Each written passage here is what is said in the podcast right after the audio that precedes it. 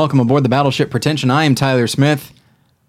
And thank you for listening. David is not here as always for reasons I still don't totally understand. He uh, he skips out on the Oscar episode. Uh, I think uh, I, I I believe his. Well, I'll have to ask him next episode. I want him to be specific. As far as I can tell, it's he wants to be able to just enjoy the ceremony without having to mentally make notes and then recount it, which I can actually understand. Um, but yeah, so in lieu of David, we've got an old friend and a new enemy. We've got friend of the show, Jason Eakin. Jason, how you doing? I'm doing great. David's Okay. reasons sound like bullshit to me. Uh, well, you Hey, know, bullshit, David. yeah. You know what? Let's go to his house. Let's settle this right here and now. Um, I'm gonna shove this mic, this soundboard up his ass. I said, Mike, I'm going further than Yeah. that. Uh, but we also, it's not Jason. It's not just you here. Oh, it's not. Yes, if Well, you look you're slightly, here. you know what? You got me there. Let's continue. All right then. Uh, so no, we also have uh, one of our. Uh, you write for us, right? Yeah. I forget, yeah. One of our writers and one of our best friends. I for, I forget. I get. I'm sorry. That's just maybe the shittiest intro. You write for us, don't you? Yeah, I don't. Do ca- I know you? It's like I don't. I found you in my house today, and, And I'm uh, not leaving. You're not leaving. I, I walked into my office to record, and there you are, sitting in front of a mic. And I've been told you write for us. No, um, and uh, yeah, it's been so long since I've actually been the one to sort of uh, focus in on the specific reviews that I don't like. There are people that haven't written for us in a very long time. They still don't know who that you're talking about. Oh yeah, sorry, it's Ian Brill. Hello, Um, everybody. I think Dave is not here because maybe he is a seat filler, and Oh, he has been, and he's ashamed to say. But That's true. Yeah. He could he could have a secret career, not just for the Oscars, but Is that a career? you ever I don't seen think you get paid for that, do there's you? a lot of award shows. That's Especially true. the- you know, have you seen him for the Emmys? I've No. never seen him and a seat filler in the same room at the same time. Exactly. You've seen how he sits in a seat. Yeah, It's beautiful. It is true. I, Why would you pay him for it? When He'd I be a fool not to. if he's already seated when I come into a room, it's fine. But if I watch him sit down, I will I will break down into tears. Yeah, it's great. So okay, everybody. Uh, If you shove that soundboard up his ass, he would probably sit in those seats even better. He'd Oh, make it work. he'd make it work. He's he's adaptable. That David. Actually, that can't be possibly be true. Um, so look, everybody, we've uh, we've got a lot to talk about with uh, with this Oscars ceremony. But first things first, I need to tell you. So, speaking of this episode, it is in fact brought to you by Mubi. Now, what is Mubi? I'll tell you. Ian, I can tell you're confused. You don't know what this Mubi is. It's, a It's- nonsense word. Um, well, I'll tell you what it is. It sounds like another word. One we heard a lot this, but not quite. Huh. It doesn't sound like Chris Rock. That's weird. Uh, Oh, I should say I don't know how to spell. okay, okay, I got it. Uh, so, Mubi is a curated online cinema that brings its members a hand-picked selection of the best independent, international, and classic films. Every day, Mubi's curators introduce a new title, and you have 30 days to watch it. That means there's always 30 wonderful films to enjoy, all for only $4.99 a month. Plus, when you use their mobile apps, you can download films to watch offline. Now, Tonight's winner of Best Foreign Film is Son of Saul, uh, but right now at Mubi you can find past foreign film winners, including Cinema Paradiso, Kolya, uh, Tsotsi, I don't know if that's, I, I think that's how you say it, uh, The Official Story, and The Barbarian Invasions. These films and more are available at Mubi right now. And there is a special offer for listeners of Battleship Pretension. You can try Mubi free for a month. Just go to Mubi.com. That's M U B I. Pay close attention, Ian. M U B I slash Battleship to redeem now. So thank you very much, Mubi, for sponsoring this episode. Uh, I'm sure you're very proud. All right. Tyler, do you recall we, we saw the Barbarian Invasions together in Chicago? Yes, I know. I We came saw- to visit you on a spring break. Yes, we saw it at the Evanston Theater. Yeah. Uh, I, I, as I was reading it, I remember thinking like, "Hey, I saw that with the, the guy sitting right in front of me." All right, Very so. What's what's going to happen when Dogma is on Mubi, and we get some Mubi in Mubi action? this seems like Oh. how could it? You know what? It's the first episode. It's the first movie they featured I when know. they first started up. Um, so okay, we've got a lot to talk about with this ceremony. Uh, we'll start with gen- with with uh, broad strokes. Thoughts on the ceremony, Jason? I go to you. Um, okay, so I like to preface this by saying that I think you know this. I've done a couple of these post Oscar shows with you. I love the Oscars. Yeah. I absolutely love the Oscars. It's one of my favorite days every year, unless the Patriots are playing in the Super Bowl. It's my favorite Sunday of the year. Yeah, And winning. And winning. Yes. Yes. If they're playing and losing in the Super Bowl, that's not my favorite Sunday of that given year. Yeah. Um, but I love the Oscars to pieces. This was not my favorite ceremony. Yeah. Um, I found it overall. I I really respect um, and can totally get behind a lot of the intention behind what they were going for. Right. I just really felt like the execution. Even maybe maybe this gets into like some of the actual producing of the Oscars. Yeah. just felt really clunky to me. Yeah. Uh, in a number of moments, transitions were weird. Just the cho- a lot of the different choices that, and we can get into were were just seemed odd or just kind of a, li- a little bit half baked or just kind of a a bald faced retread of things. Yeah. Um, That said, I did still enjoy it, just not as much as I have probably the last couple of years. has there been an Oscar ceremony that you specifically have not enjoyed? I don't think so. You know, I didn't enjoy the first time Ellen hosted. Aside from I think her opening monologue, Yeah. I really didn't care for the first time, but I really liked her. Was it last year? I believe it was last year. Yeah. Or Yeah. Yeah. I actually I, I really enjoyed that. I thought she had um, just a lightness that I appreciated. Yeah. Uh, I, I'm not super thrilled with that uh, Anne Hathaway James Franco Oh, boy, ceremony. yeah, that one's that pretty tough. Um, but yeah, for the most part, like it's never it's it's rarely going to be a total whiff. Sometimes you get a really good presenter in there, a really good uh, you know clip package or something like that. And you know when you love movies, it's a celebration of movies, and if they do it even slightly right, and they did some good stuff in there, Yeah. um, that celebrated film, uh, that's that's usually enough for me. Ian, yeah. your thoughts? Uh, I really enjoyed. I really enjoyed what Chris Rock brought, uh, both with his monologue and and some of the bits in between.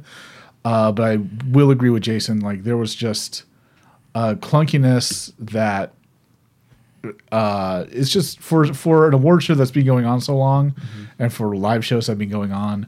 Uh, I remember one in particular. They came back from commercial, and I guess I don't know. We we thought Chris Rock would come out and introduce the next nominees, but instead there's just like this weird like THX, uh, the audience is listening sound, and just this Right. this Yeah, bi- this yeah. big bassy thump, and then the whoever the presenters were came out, and we're just like, how does that ha- how Yeah. does that happen? Yeah. I- yep, I totally forgot that. So I do want to try and stay somewhat positive. I want to take a, you know, take my cues from Kevin Hart, who, even if he's in movies I don't like, he's a he's a positive force in my life. Sure. I well, love he, he Kevin says Hart. tonight he's he, he thinks positive. He's Yeah. all about and he just he's such a I don't know he's he's such an upbeat guy. Um, so I want to try and be positive for the most part tonight. Um, I will mention a couple of things. I will get them out of the way because I mention them every year. Clearly, the Oscars are just going to keep doing it. they're I'm not s- they're not listening to this. Yeah, well, we can- I keep emailing them like, "Hey, heads up, guys, we're recording that episode." Uh, we'll Did let you know tell them posts. I'm on this year's Oscars? Uh, hey, this guy who may or may not write for us uh, is don't is, is no, on. don't tell them I write for you when you tell them. Oh, yeah, you don't want them to read my review of Daddy's Home. They'll blacklist me. Which one is Daddy's home? It's the Will That's Ferrell, the- yeah. Mark Wahlberg one. Oh, that's right. Yes, it, yes. it just missed the cut this year, so we That's didn't right. have a lot of. I'm sure it was in some of the montage packages. I'm sure, Sure. Adam McKay will be nominated for the 2017 uh, Academy Awards for Best Producer. oh, he produced when- Daddy's home. yes. Okay, okay. No, it- When it's nominated for Best Picture. is it No, but they call them the year that they happen. Like this is the 2016 Academy Awards, even though it's 2015 movies. Yeah, yeah, So yeah. next year will be the. But Daddy's Home was a 2015 movie, Whoa. so it would have been. It would have been eligible Jesus for these. Christ. These I forgot. the self same Oscars we just witnessed tonight. That was yes, that was December. I thought it was January. Did you not see them in that in that sound mixing package? Yeah. okay, so you want to stay positive. yeah, but Or so you, you had things you wanted to yeah, get I'll just, I'll just breeze through a couple of things that just always kind of get me. and then I'll stick on them for like 10 minutes apiece. Sure, absolutely. Uh, yeah. I'm tired of characters. I'm tired of like, here's Woody and Buzz, here's the minions. I get why you're doing it, but it's just like kids aren't watching. It's for kids. They're not watching the Oscars. uh so you know, who, who's that for? I recognize that this. Oh, it's for animated. Okay, so let's have some animated characters do it, and then stuff like the C-3PO thing. I get that we need to celebrate Star Wars, you know, but it's just-? Uh, it's an odd choice, but I uh, but I I still laughed. Well, you know, What did he, did he introduce Room? Yeah. yeah. it says a bunch of white folks in a room, and when he and when he said in a room, uh, it didn't occur to me. That I he thought was- I thought thought he was going to say Spotlight. Spotlight Yeah. too, because I don't think just two, just uh, Brie Larson, Jacob Tremblay is a bunch. well, old Nick shows up from time to time. That's true. Um, so There's that uh, truck. it's- yeah, exactly. Uh, so yeah, um, that those things they always fall flat to me. yeah. 'Cause Also, there'll if be- you introduce him as Sacha Baron Cohen and he's coming out as a character, it, like it's immediately deflated. It is a little bit, actually, Yeah. now that you think about it. Um, uh, now that you mention it, pardon me, I'm thinking about it, uh, but not much. So, stuff like that. And then this has been the case for the last few years. Obviously, they're just going to keep doing this. I would like the Lifetime Achievement Awards to be at the Yep. ceremony. I, I've al- I thought I've the same been saying thing. that I for thought years. with uh, especially with Gena Rowlands. yeah. Uh, Spike Lee. It was Spike Lee. Given everything from this year. Yeah. Yeah. And you're not going to have Spike Lee It makes it who, seem who's even worse. probably Yeah. made the best film about race relations ever, which is Do the Right Thing. Yeah. Um, you had an opportunity to really steer into this thing, Yeah. And uh, and they didn't do it, and it just it bum it, it always bums me out consistently. Um, and so as far and as far as the, the things that they return to over and over again, I guess those are the big ones that uh, that bother me. I. Uh, I I really liked the In Memoriam. Who would I? I don't associate Dave Grohl with like a lot of gravitas, um, but Yeah, I, I thought thought he was did nice. great. No, although I thought uh, I thought I was going to play "In My Life" that Beatles song, which Oh, yeah. seems.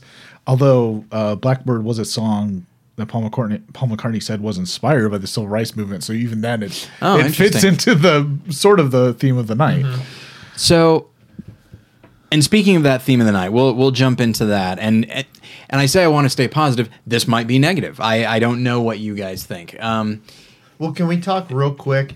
There was, uh, you know this because because we talk a lot, Tyler. But uh, every year at around December, I look forward to the year end like uh, uh, like 2015 Yes. year in review. Uh, just like sort of montages of movies. Yeah. And I thought they had a really good one to kick off the night. Yeah. So Sure, much yeah, so that yeah. I may or may not have teared up. really? Oh yeah. especially with that that little uh, exchange from Room. Yeah. That that just gets me. Yeah. Uh, and to me, it does seem. And yeah, they have movies in there that that are, are only so so, but they were popular or they had some kind of resonance with uh, with the audience. Um, and it. That montage, admittedly, you can do one of those montages, and every movie year looks like the best movie year of your life. Yeah. Uh, but this, I do consider this to be one of the better movie years of the last totally. probably ten years. Yeah. Um, and That's so interesting. I don't know if I do, but the point in movies it, it just reiterates that movies have power. Yeah. That the image, the way the image. I mean, just even like that shot in Straight Outta Compton that they pretty much end with. yeah, Of like the rappers like walking toward the audience. It's just like it's just powerful. Just Yeah. movies have power. What a what better way to start off the Oscars than by reiterating that. yeah. Um, so so let's let's jump into. I mean, honestly, you cannot talk about this ceremony without talking about the the the racial thing. Um, and I feel bad even saying that. You know, the Oscars so white, the Black Lives Matter, just all this stuff. Um, and everybody knew that Chris Rock was going to really delve into it. Um, I think he did a really good job with it. Yeah, I think he he also managed to deflate some of it a little bit when he talked about you know, this is not a new thing, so why are we so upset? Well, maybe because uh, why weren't we upset in the past? Well, maybe because there were actual problems. And when he says stuff like there were actual real life problems, he is sort of saying this is not the worst problem in the world to be Right. having that you know that uh, black people are not nominated in acting categories. Um, and so And his examples of what those real life problems were. Yeah, I like that he did not uh, Good lord. uh, censor himself or, or or stay away from from anything so sensitive. Yeah. He wasn't afraid to make the room the room uncomfortable. Yeah. which I think is probably my favorite thing about uh, his approach for Yeah. the entire show. Um, I do. There are moments, honestly, when I mean his entire opening monologue was that, and then he would come back to it over and over. And I understand why. There's definitely an expectation that he will and that he should, but after a while, part of me is just like, man, you're getting a lot. You're getting a lot out of this premise. And just as a fan of stand-up comedy, part of me just feels like. There's only so much you're going to be able to milk from this.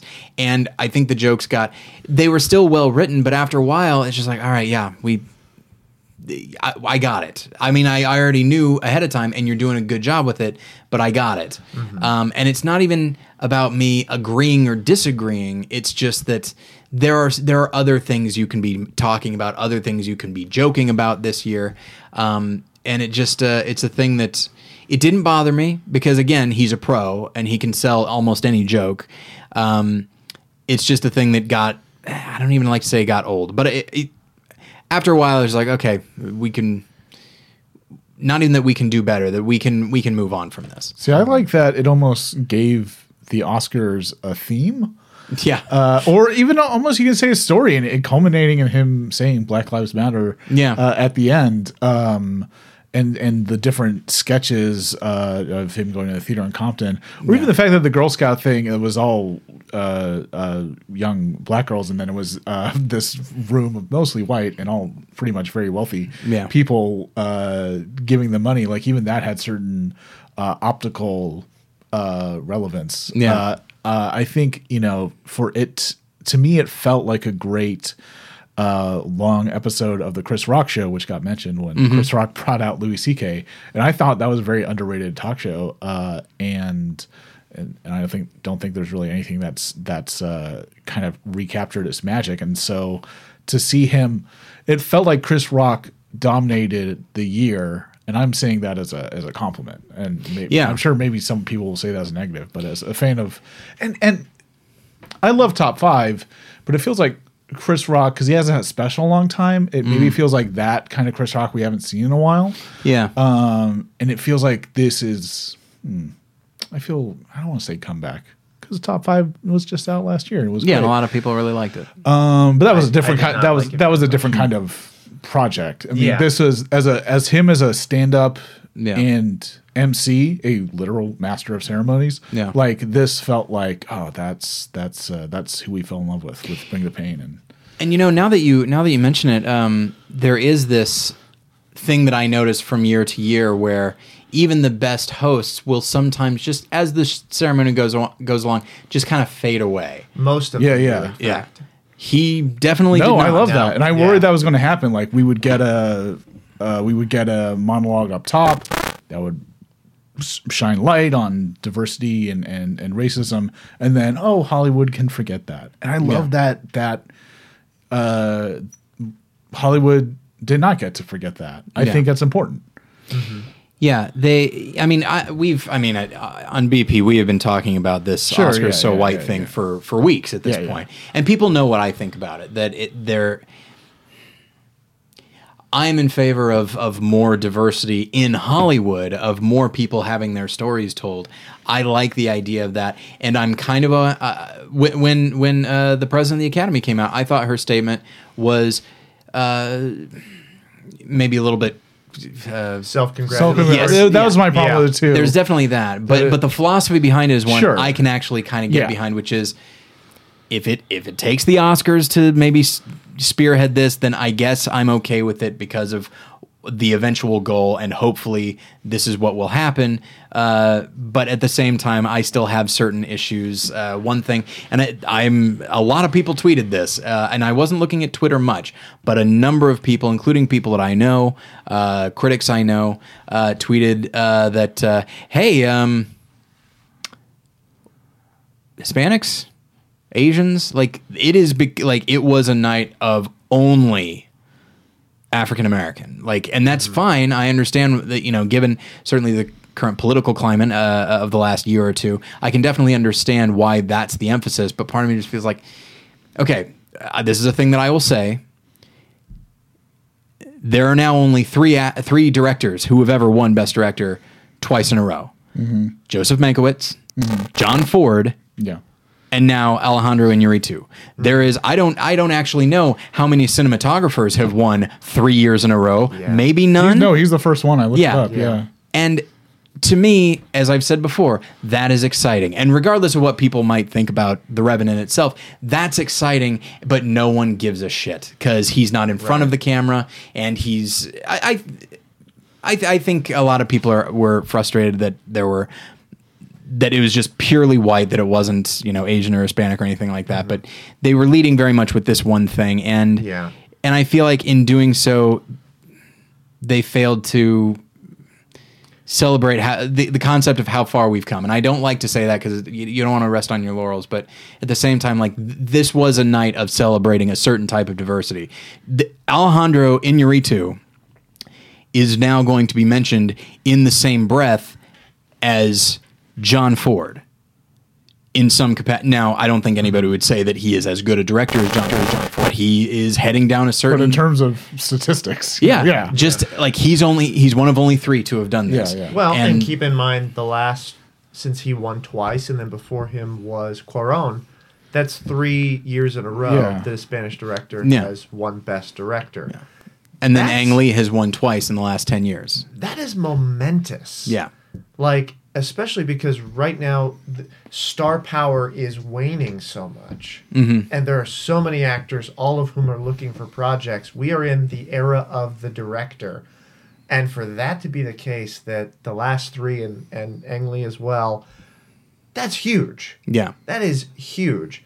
I I agree with you as you know. Like aside from Idris Elba and maybe Will Smith I'm not sure what other movies people are looking at for specifically black actors to say this was a glaring oversight. I know some people wanted Michael You B. Jordan. Yeah, I don't- I, th- I love that I- I- Chris Rock one- brought about as someone 10. who should have been nominated. That's one of my and fa- Ryan Coogler and I would have been fine if Coog- DuVernay hey, last year. You know what? Get uh, get either Spotlight or um, or Big Short out of Best Director and put Coogler Yeah, I- in there. uh, yeah, I'm all for that. Totally. But at the same time, it's not the type of movie. Just thinking about if that movie had been directed by a white guy. I would the same exact way. I wouldn't be thinking, "Oh, he got robbed," because it doesn't.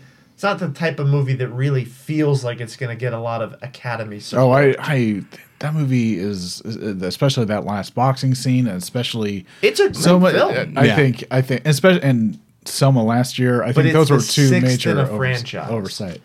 So, Mad Max is seven- fourth in the- seventh. I'm sorry. Yeah, yeah. Mad Yeah, yeah. Max is fourth in the in a franchise. Yeah. I mean, It does. I, I do see, and as I've said before, uh, I, I feel like so many of these omissions come down to just standard Oscar bullshit, not racist Oscar bullshit. There's always. But I think Yeah. I think the two start start intermingling, especially when you saw a lot of the essays that the Hollywood Reporter ran Yeah. of very entrenched people. Uh, I mean, people like Stephen Furst and Bill Mumy. I don't know why Bill Mumy's even in the Academy. I don't know who that is. Lot, he was Will Robinson in Lost in Space. Oh my gosh, And- danger. yeah, and then the kid who wishes you into a cornfield in uh, Twilight Zone. The It's a Good Life. I'm like, what? What? How, why is he in the movie? Yeah. thing. Yeah. Well, and, and, it's they, and they would post things like, well, uh, you know, uh, why? What voice let's- were you about to do? no, but like I don't know that whole nerdy white dude voice. I mean, Stephen here's Furst, thing. even his character in Animal House is only in because of a legacy thing, and it's like there is there is a certain entrenchment, and you even see the statements by Charlotte Rampling and and and we're you know Michael Caine. Michael Caine. Oh, that breaks my heart. Yeah. Uh, but and so and so there is uh we're just uh SOP becomes it almost becomes like uh, uh, surprise racism. Like it doesn't become a problem until it snowballs like this. Until Yeah. you'd be like, oh, this uh, standard operating procedure has within within it some uh, systematic uh, elements, both racism, sexism, homophobia, whatever it takes to to look at that you don't notice uh, uh, until it's not not until two, but but until it, it really gets. Uh, not to make a pun, but until there's a real spotlight on it, um, because of you know because of uh, Until like there's this. a real big short on it. yeah, yeah Absolutely. Until s- I don't know, I was gonna make a Mad Max thing until someone gets really mad about it and gets on the Fury Road, yeah, aka uh, Twitter. Okay. They drive down the Fury Road to Brooklyn. Yeah. So really quickly, and I want to tie th- my comment back into the ceremony. I think you guys have mentioned on several shows recently that this is less an Oscar issue and more a Hollywood industry Yeah. issue. And if you look at like we the three of us did the fantasy Oscar draft We sure did. when we were looking back in September Yeah. on like Gold Derby or something, and they've got 30 experts talking about what's going to be nominated for what. It's the same people we had now. Sure, sure, yeah. Who were It's a lot of the nominated same people for all year. the industry awards, who were nominated for all the critics awards. So to say that the Oscars are the are the problem, well, there's this whole machine of critic and industry awards that is creating a narrative. And that narrative, since September, has not included black actors. So the problem starts way back then. Oh no! I mean that's my favorite part about the Chris Rock uh, monologue is that he ends it by Yes. talking about this this uh, uh, uh, event, this fundraiser for Obama, and then he's you know he's with the president. and He's saying like these are the nice white people, and they're not Right. giving roles. And if you th- I mean if you th- look at top 5 Uh-huh. he gave great roles to to a lot of actors who I mean he gave Cedric the Entertainer one of his best roles. Uh, although I think he's the best thing about the that Coen Brothers, the Intolerable Cruelty, that is one of the worst Coen Brothers. He's the best thing in it. I don't even remember him in it. Oh, I got your ass. I got his ass. That was he was the best thing in a bad movie. But but uh, and Leslie Jones, who's now in Ghostbusters, and Tracy Morgan, like uh, or even Ben Vereen, um, like uh, you know that yeah he he tied it up at the end. The Oscars is uh, I you know. I think I think it makes sense to say the Oscars is the symptom, not the disease. Sure, but it's the sure. most um, it's the most visible symptom. And yeah, that's it's where- the only award that really seems to mean anything. Well, yeah, it's the one that millions of people. I mean, eh, Exactly. Golden Globes too, but but I millions mean, of come on. yeah, but millions of people aren't uh, tuning in to uh, any other right. award show, and this is probably has to be the highest rated. And that's show. why I like that he did, like you said, he mentioned, okay, what kind of racism are we dealing with? Yeah. Yeah. Which I thought, like you said, Tyler, that actually deflated a lot of it. Yeah. Because he kind of brought it down to actually looking at the problem. Yeah. And then he, I think at one point, I can't remember if it was in the opening monologue or after, but he just said, like, look, we want opportunities. We want not just one opportunity, we want multiple opportunities. Yeah. That's what we want. The same number of opportunity, the same level of opportunity. Yeah. And Yeah. I, I, I I'm glad know he- anyone who can't get on board with that. Yeah, and I'm glad he pointed out to like Yeah. Jamie Foxx. He thinks Jamie Foxx is a better actor than I do, frankly. Yes. But uh, but to say like look at his career and and, and frankly, when they bring out someone like Lou Gossett Jr. and you're like, dude, what? Like he why if I he had- has an Oscar? I had the same Yeah. thought. Yeah. Is he came out? He has tremendous gravity. Yeah. He has an Oscar. He was huge in the '80s. He still looks pretty good for his age, and he can deliver lines with power. And Yeah. part of me just feels like, and, and, and honestly, that almost more than anything else, that idea that this guy could be getting Morgan Freeman roles. This guy could be Yeah. getting any number of things, but for whatever reason, now it could just be that you know uh, any anybody There's who only three Morgan Freeman roles, and he And they, Morgan they go to Morgan. Freeman, Yeah. yeah. including uh, announcing Best Picture. um, but that's the thing is, um, It's I really did- Morgan Freeman's greed. I think we can all. the- I, I He- yeah, Needs know- to buy nice things for that niece of his that he's dating. wait, what? Isn't he like dating like his niece or something? Nieces' that lives matter. Okay, that's, that's, what I'm oh saying. boy. the uh, but that's the thing. Uh, I do think that maybe it's one of those things. I, I've noticed that mm, actors who really were popular in the 80s, uh, more so than the 90s or the 70s. When you were popular in the 80s, people want, to, even if you're William Hurt or Lou Gossett Jr. or even Richard Gere to a point.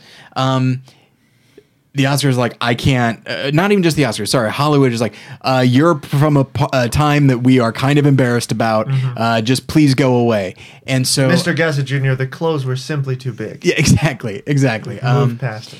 but yeah, uh, Although uh, all throughout the uh, the show, we had ads for the family with Andrew McCarthy in it. Th- yeah, that's true. Yeah, but he, the, t- you know, he's, he's But it's his he's on comeback, TV maybe. now. Yeah. No, well, it's TV. TV's the TV's the place. TV's the new movies. Yeah. and movies are the new Uh, ping pong. sure. Old. Laundry detergent? Yeah, Ah, shit, I can't remember. so yeah, so the the fact that I was like, man, Lou Gossett Jr. has a really great presence. I would Yeah. love to see him in more movies, but it becomes very clear like there's only so many parts for him, and they will go to somebody that people are more aware of, like uh, a Morgan Freeman. And in that moment, my reaction to just seeing him Yeah, yeah.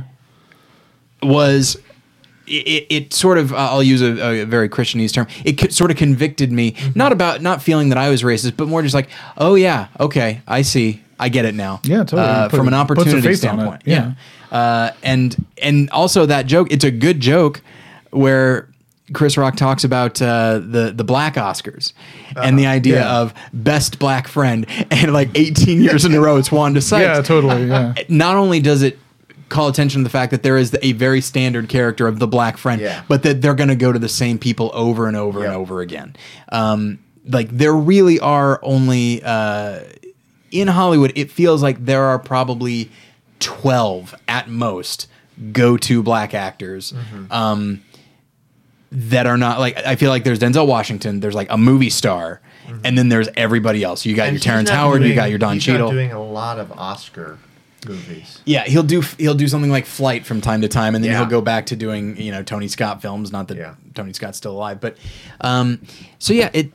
The, now the- I want to say some of the the very I think he was probably maybe just sort of getting his bearing. Did anybody else feel like the first couple of jokes he told just fell flat?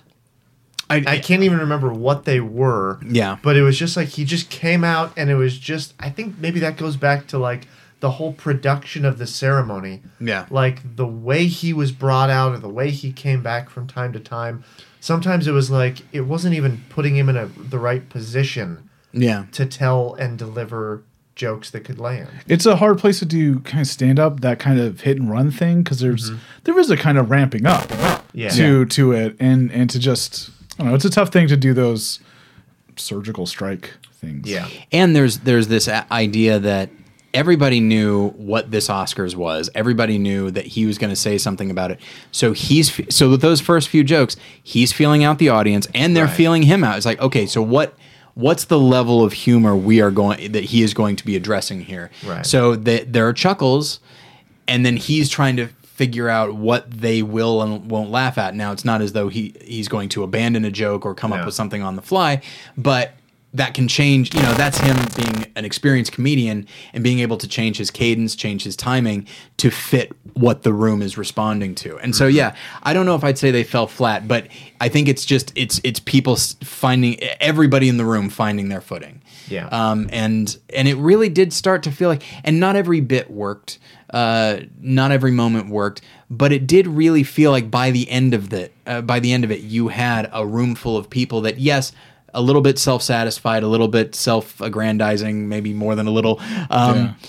But that's standard Oscar stuff. Sure, sure. Um, but that by the end of it, everybody, including the viewer, I think, it's like we all went on this journey together. Uh, now that might be a little bit lofty, but it does sort of feel like that. No, I think I- you know what I think that's a testament uh, to to Chris Rock, and if you look at his career, um, how he's done that. I mean, he has talked about.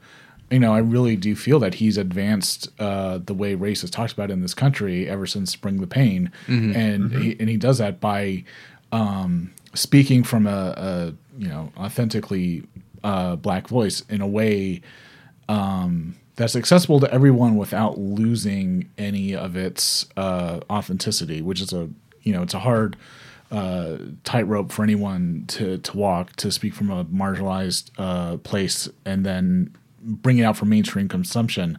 There's the you know there's a worry that it'll just be diluted, but he's he's been able at his best. I mean, he doesn't do it all the all the time, and top five is notable because it's his best foray into films by a long shot.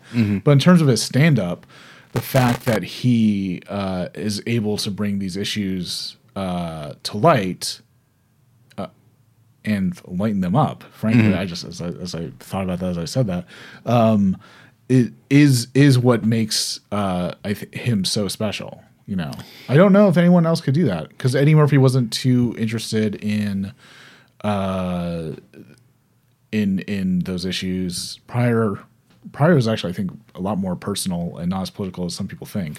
Yeah. Um, I think he does, you know.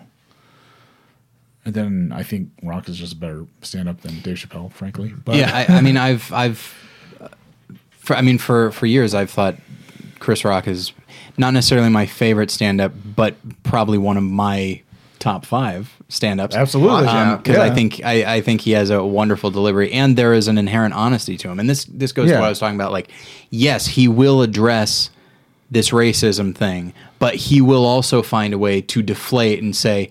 Let's not forget we are a room full of millionaires. Yeah, sure, Things totally. aren't that bad for us. Yeah. that was also what I liked about Louis C.K.'s. Uh, Louis intro. Let's Bro. jump. We'll jump to that. Yeah. Uh, to me, from a humor standpoint, probably the best moment of the night, while also underlining why these smaller categories are important. Yeah, Yes. yeah. it managed to do that. There were a couple times, like the Sacha Baron Cohen thing, where, or or uh, whatever happened before Sam Smith performed. I can't recall. Sarah it. Silverman, who I thought was good. She was bombing Right. in the room, but I think her I- material was good. I didn't think it was that Okay. good, and I also think that it sets such a difficult tone to follow for Yeah. a musical performance. Yeah. Yeah. Whereas Louis C.K. Uh, managed to do exactly what you said. He made a lot of really great jokes, poked fun at everybody in the room, Yeah. but also didn't mock the awards that he was there to present. Exactly the opposite. Do you think uh, uh, short film for even for somebody like myself who if I haven't seen them, it's not that they're not important, but I'm not that invested. Right. And so short film was uh, was one of those categories that people, you know, would joke about when when I was younger that like, okay, that's one where you go to the bathroom or something like that. If you look at that intro, you I feel like you can't in good conscience go to the bathroom Yeah, because you realize, like, you realize like, this person's life is about to be changed in Yeah. some capacity. And that's amazing. And we, Jason, you and I know somebody who was nominated for an Oscar f- uh, several years ago for best live action short film. And oh, he was on the yeah, he was on the podcast. It was Greg Helvey um, for his film Kavi. And his career since then, like that, he has a career because of that. Right. Now it has gone a, a number of odd ways, but people took his calls. He got an agent immediately. All of these things happened because he was even just nominated for an Oscar. Yeah. And so for for Louis C.K. to again sort of take the air out of the of the room and also say like, yeah, not everybody's going to be going home in a limo. Um, so pay attention because Yeah. this is an exciting thing. And he's That- so good at personal, everyday anxieties, like talking about Yeah. like they're gonna worry about having their Oscar in their crappy apartment. And like, what's gonna happen? It's gonna be the nicest thing they own. That being said, it did go to someone who it was her second Oscar. I know, Yeah. I love Which it. is kind of It's kind of funny. I, I really wanted her to say what kind of car she drives. Yeah. She's like uh, 95 Beretta. Um, but uh, that was my first car, by the way, everybody. Um, yeah, I love that moment. I'm trying to think of other uh, like humorous, um uh, humorous. Gosling and Gosling Crowe. Crow, which Yeah. would felt like promotion for the nice guys, but they never said it. Yeah, Exactly, So it which makes was it like- even better. Yeah, I'll see the movie now. Uh, I, f- I forget how funny Ryan you seen Gosling that can trailer? be. I have not. It- Oh, it's it looks great. good. Okay. Yeah, Shane Black. It looks like pure. I didn't know it uncut- was Shane Black. It's Yeah. uncut Shane Black. It's the Wonderful. Shane. And the moment you see the trailer, you'll know. Oh, Yeah. I have no doubt. Yeah. Uh, I loved Steve Carell and Tina Fey. Yes. I thought Oh, they were sure, hilarious. I mean, some of these people, it- honestly, it's like, okay, so who are we talking about? We're talking about two really polished actors Yeah. who also know how to have fun with themselves, even though that's not really what people think of when they think of Russell Crowe. Yeah. But Gosling has that great way of just like deflecting. Yeah. Then you've got Tina Fey and Steve Carell and Louis C.K. Some really polished, smart comedians. Yeah. And Kevin Hart. I love I Oh, love yeah. Kevin Hart too. Yeah. Yeah. Like And behind the scenes, uh, you know, it was produced by Reginald Hudlin, uh, who's done a lot of things, but did direct uh, at least the first House Party. okay. Really? Uh, yeah, Interesting. And Boomerang, uh, and then was a producer on Django Unchained, and then Scott Ackerman as I believe one of the writers, head writer. I mean, he's done a lot of work shows. That's stuff, but, yeah. interesting. But yeah, yeah, I know. a lot yeah. of those presenters I thought worked fantastic. Yeah, and and even and there were, you know, you were talking uh, Ian about Sarah Silverman not doing great in the room and maybe deserving more. Now, I'm not necessarily sure I there's- agree with that, or just the, acknowledging that like, oh, she's doing something something good here. Yeah. Uh, that Jack Black thing, I thought that was great. I thought that See, was that's marvelous. when I said it felt like a great big episode of the Chris Rock show. Like that is Yeah. something like they would do.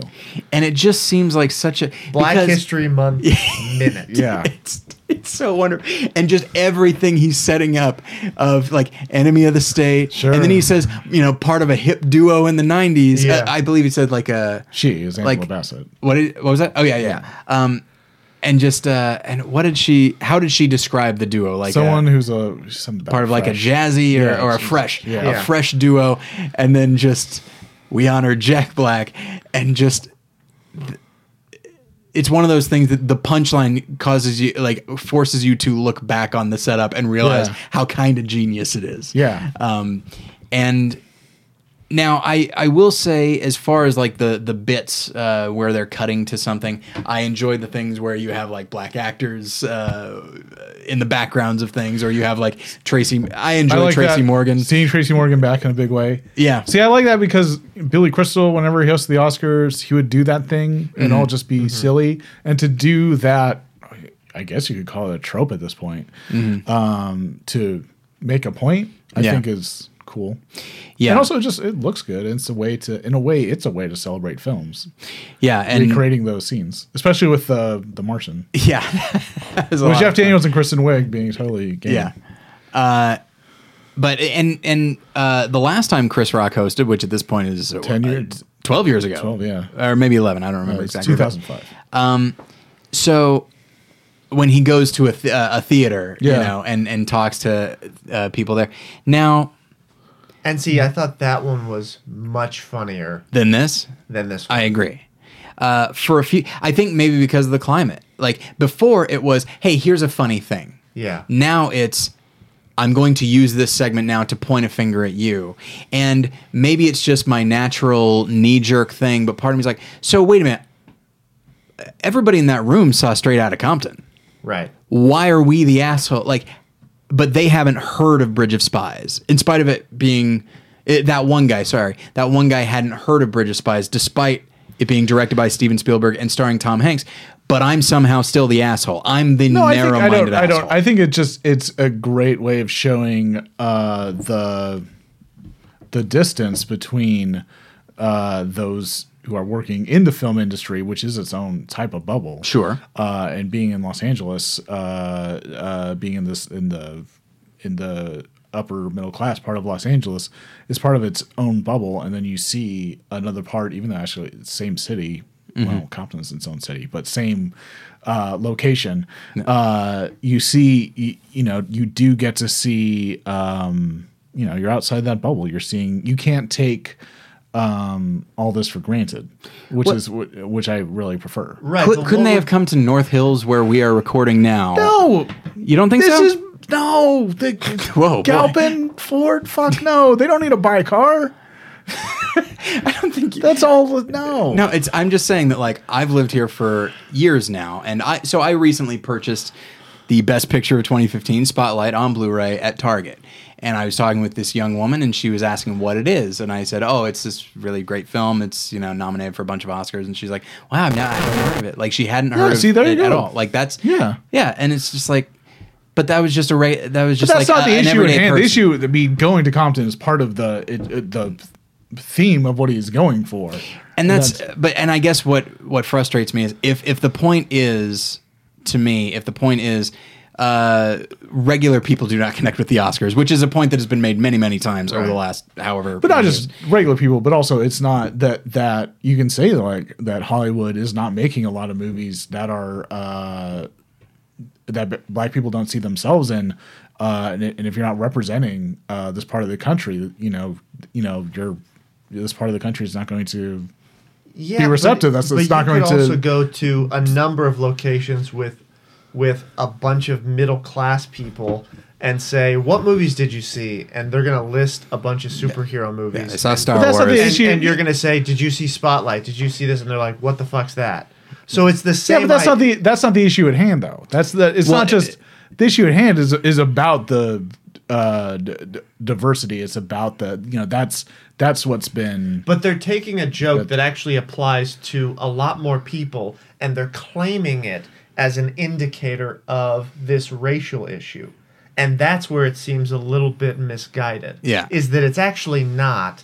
That actually, the two things actually aren't that related. It's just that most people haven't heard of Spotlight. It's not specifically that it's a race thing. Well, these I mean these pieces, I don't know.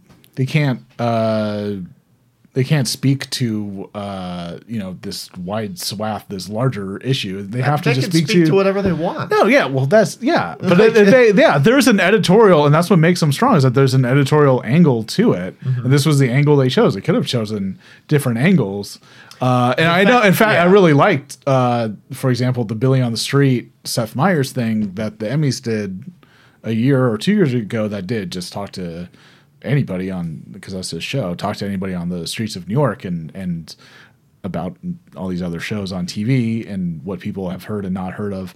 You can approach in different ways, but just for the the theme of what's going for, and really to shine a light on on this issue that's always under the surface and not talked about. Uh, that is the angle to attack to attack it. That is the angle to to uh, to process it.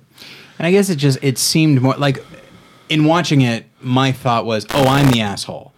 I don't. I don't, I don't like, I, I- don't think. but- I don't but know if if, you it's- have if to think because- I that. didn't feel that. Yeah, I don't think just- you have to think about that. I, I f- I feel like they were they were using that in order to like you know make me feel a very specific thing and make me feel kind of yes laughing but also feel kind of bad. I don't- And I meanwhile, it's just like.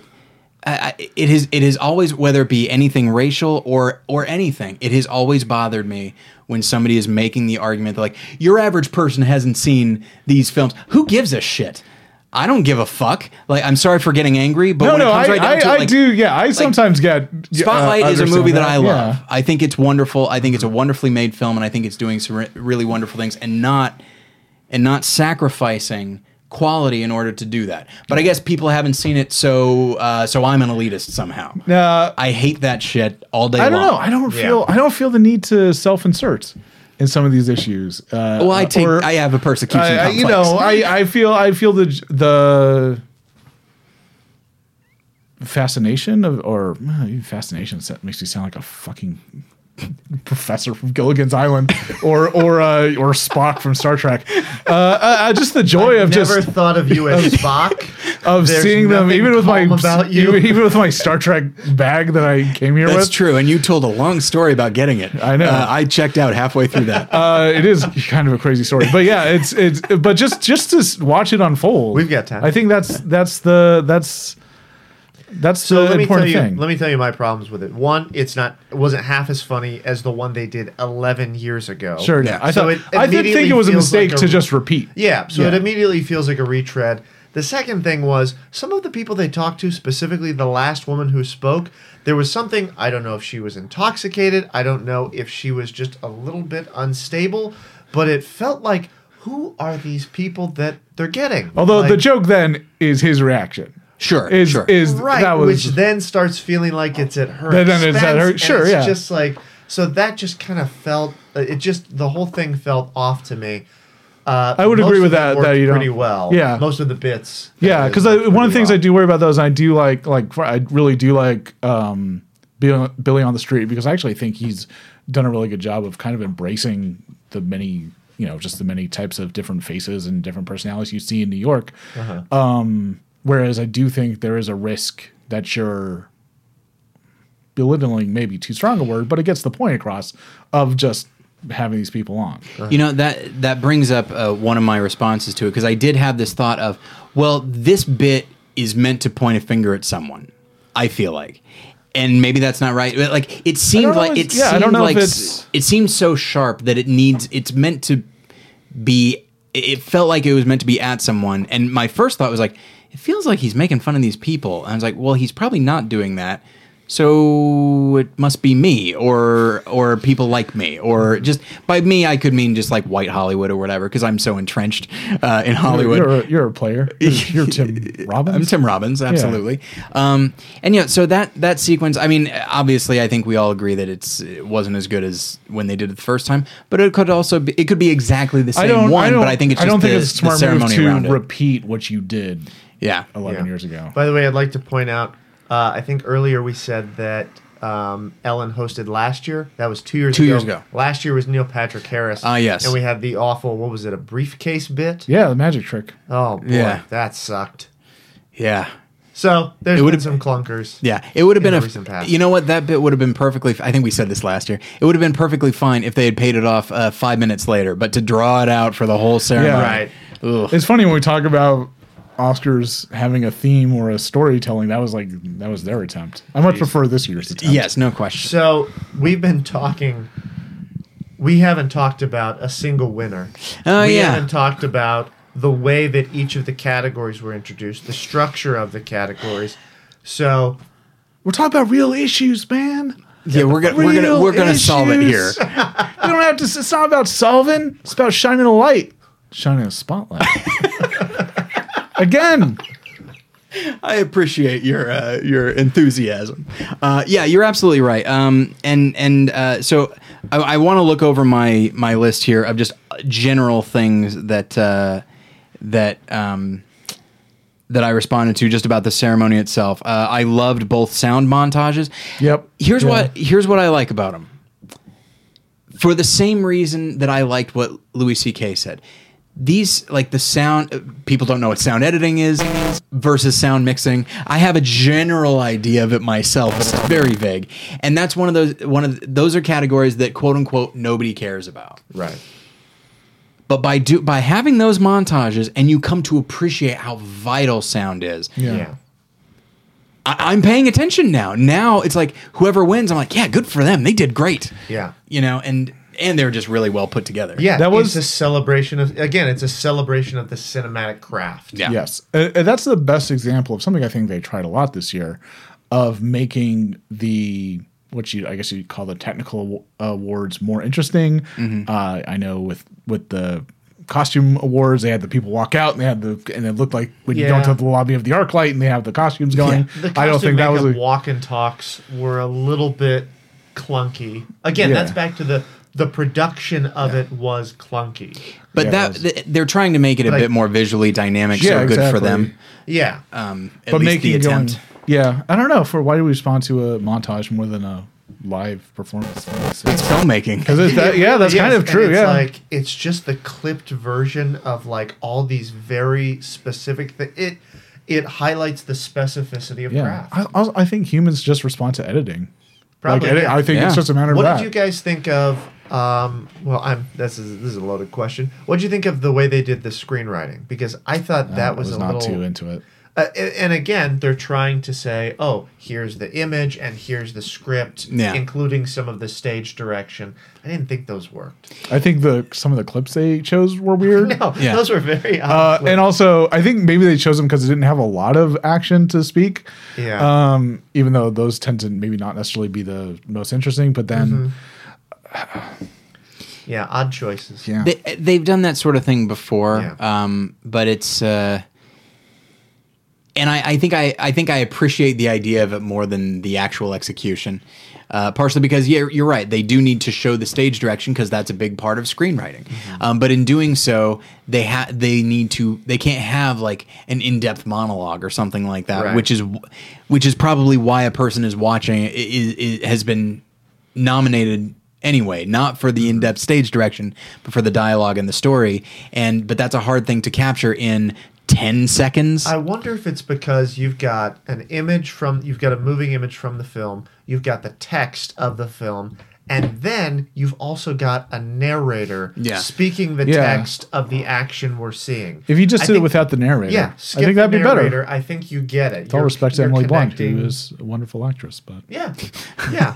You're you're connecting she's the- listening. the word to the image instead of a voice to the word to the image. It's just too many steps. Yeah, and but at the same time, one could make an argument that in doing that, and I think that is if you're going to do it, that's the way to do it. But I think you could actually look at that, and it winds up being more a testament to the choices the actor is making uh, when Yeah, just like kind of, yeah. you know. But it all- uh, but it's still it's still interesting. Um, so okay, Uh, the visual effects, I think they did a little bit of overlaying and sort of s- showing. yeah, And the Andy Serkis Yeah. uh, intro was great. that was that not was if you're a Snoke fan. Snoke got.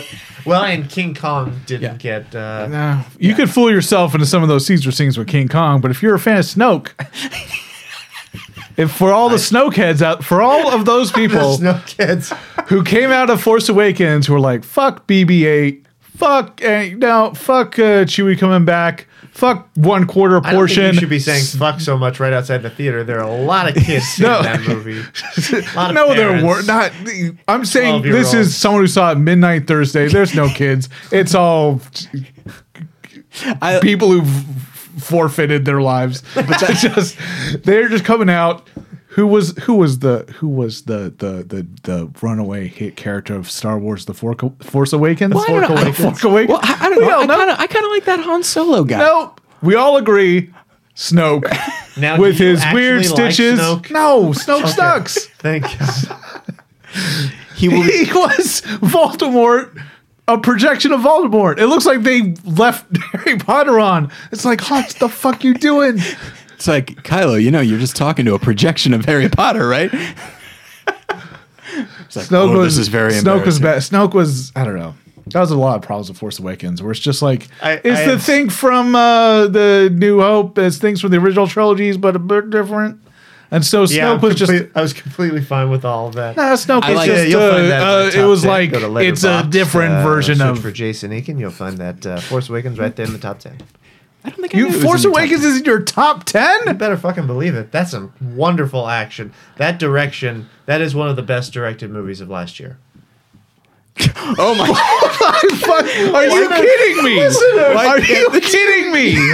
Listeners, I'm not shitting you when I say that Ian's head literally inflated like a fucking balloon. I, I Disney thought it was- Gillespied you I thought it was because gonna pop. I thought I didn't know what was happening. And I should say, I I thought Force defense- Awakens. it's a defense I thought. F- Force Awakens was okay. If, if but it is a movie- Spikes come out of his cheeks. It, it is a God, I've never movie. seen anything like It is that. a movie that it feels like it escaped the editing bay, rather than it was released. This thing was cobbled together. Best directed. It's a. It's a.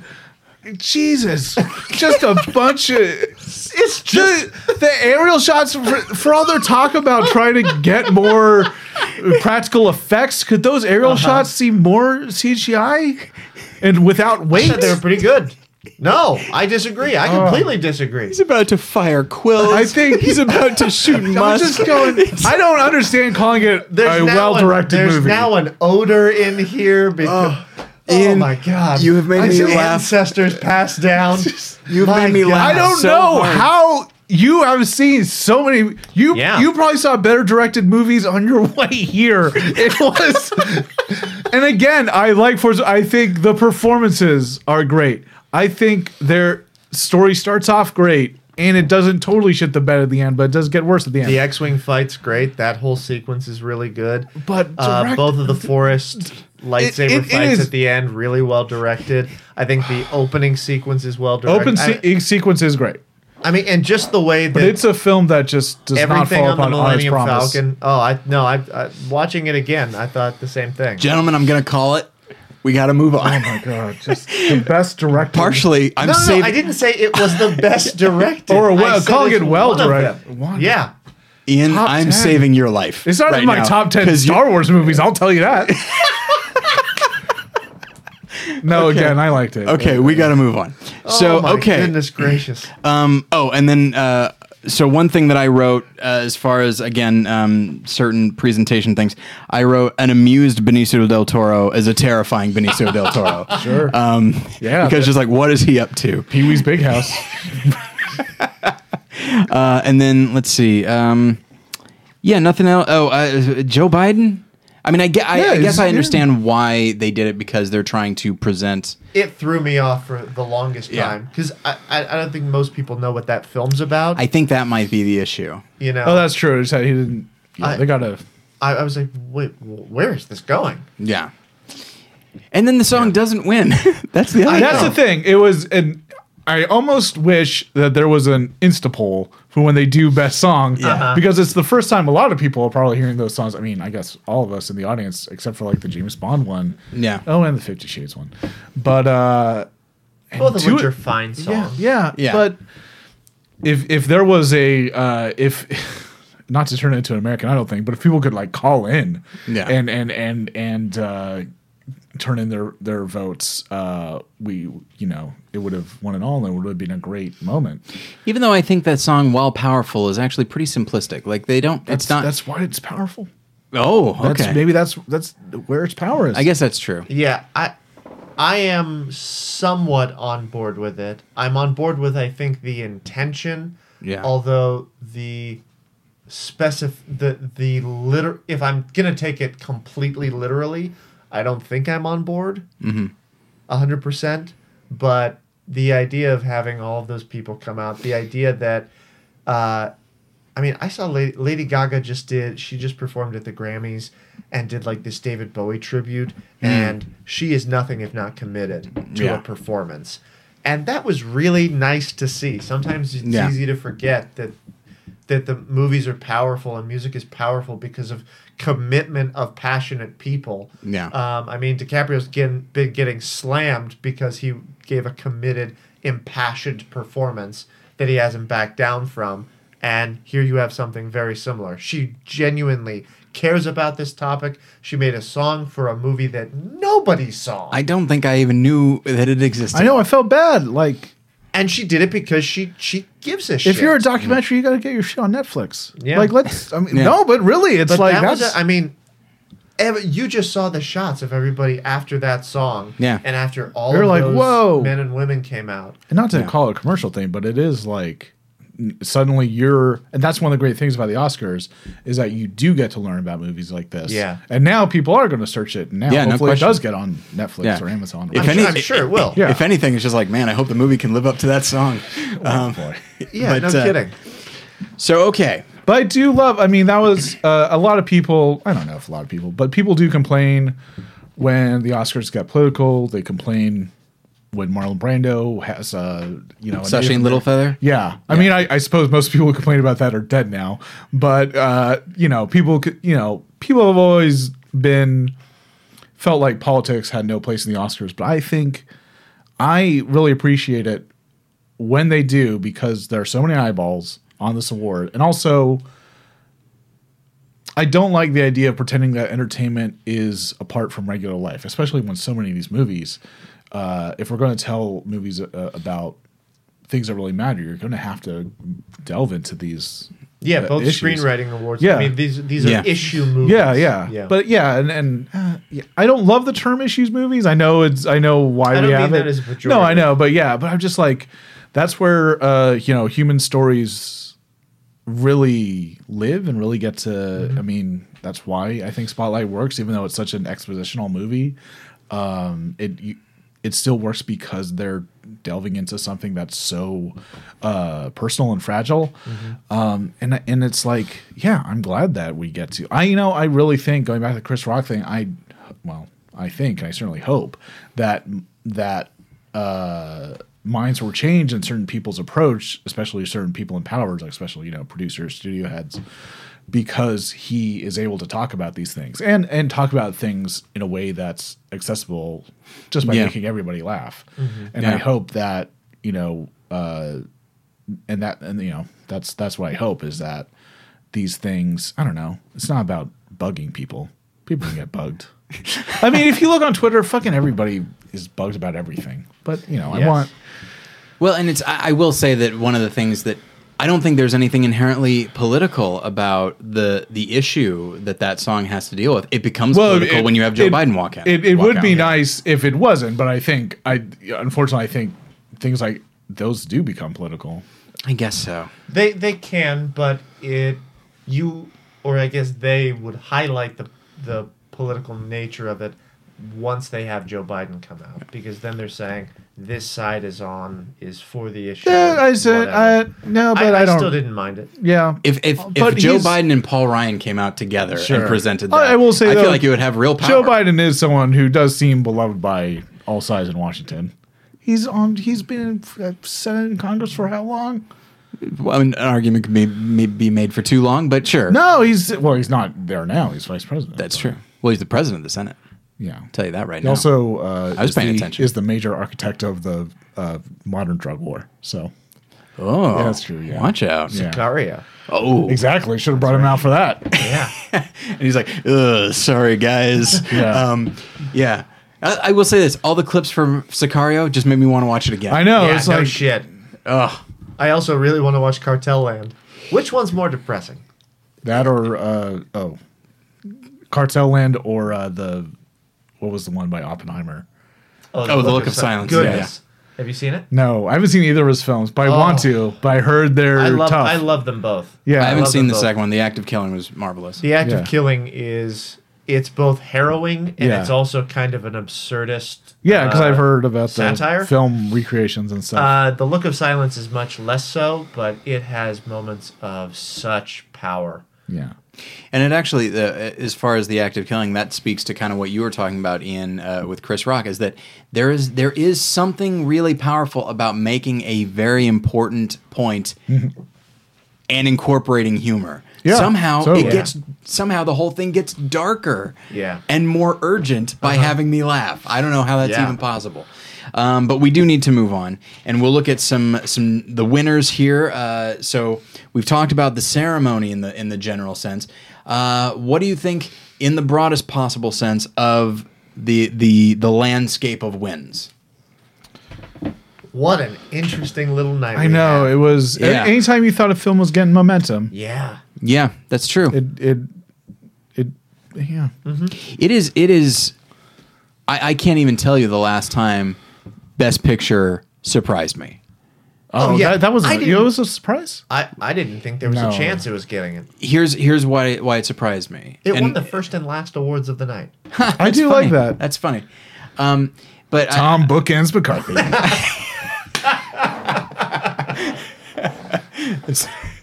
I think that's perfect for a guy who the spot, Spotlight and the Cobbler were his two films Absolutely. this year. Like it's it's been his the best of times and the worst of times. He he fucking Dickens us. but no, the reason that I, that I was surprised, it's not that I didn't think it deserved it or anything like that, but the reason it's just you look at Mad Max and the, the momentum, the momentum yeah. that it had. You look at the Revenant and the last minute momentum. It's Sure, just like sure. okay, Revenant getting cinematography, actor, director, and picture. That's a very respectable uh, for Sure. awards.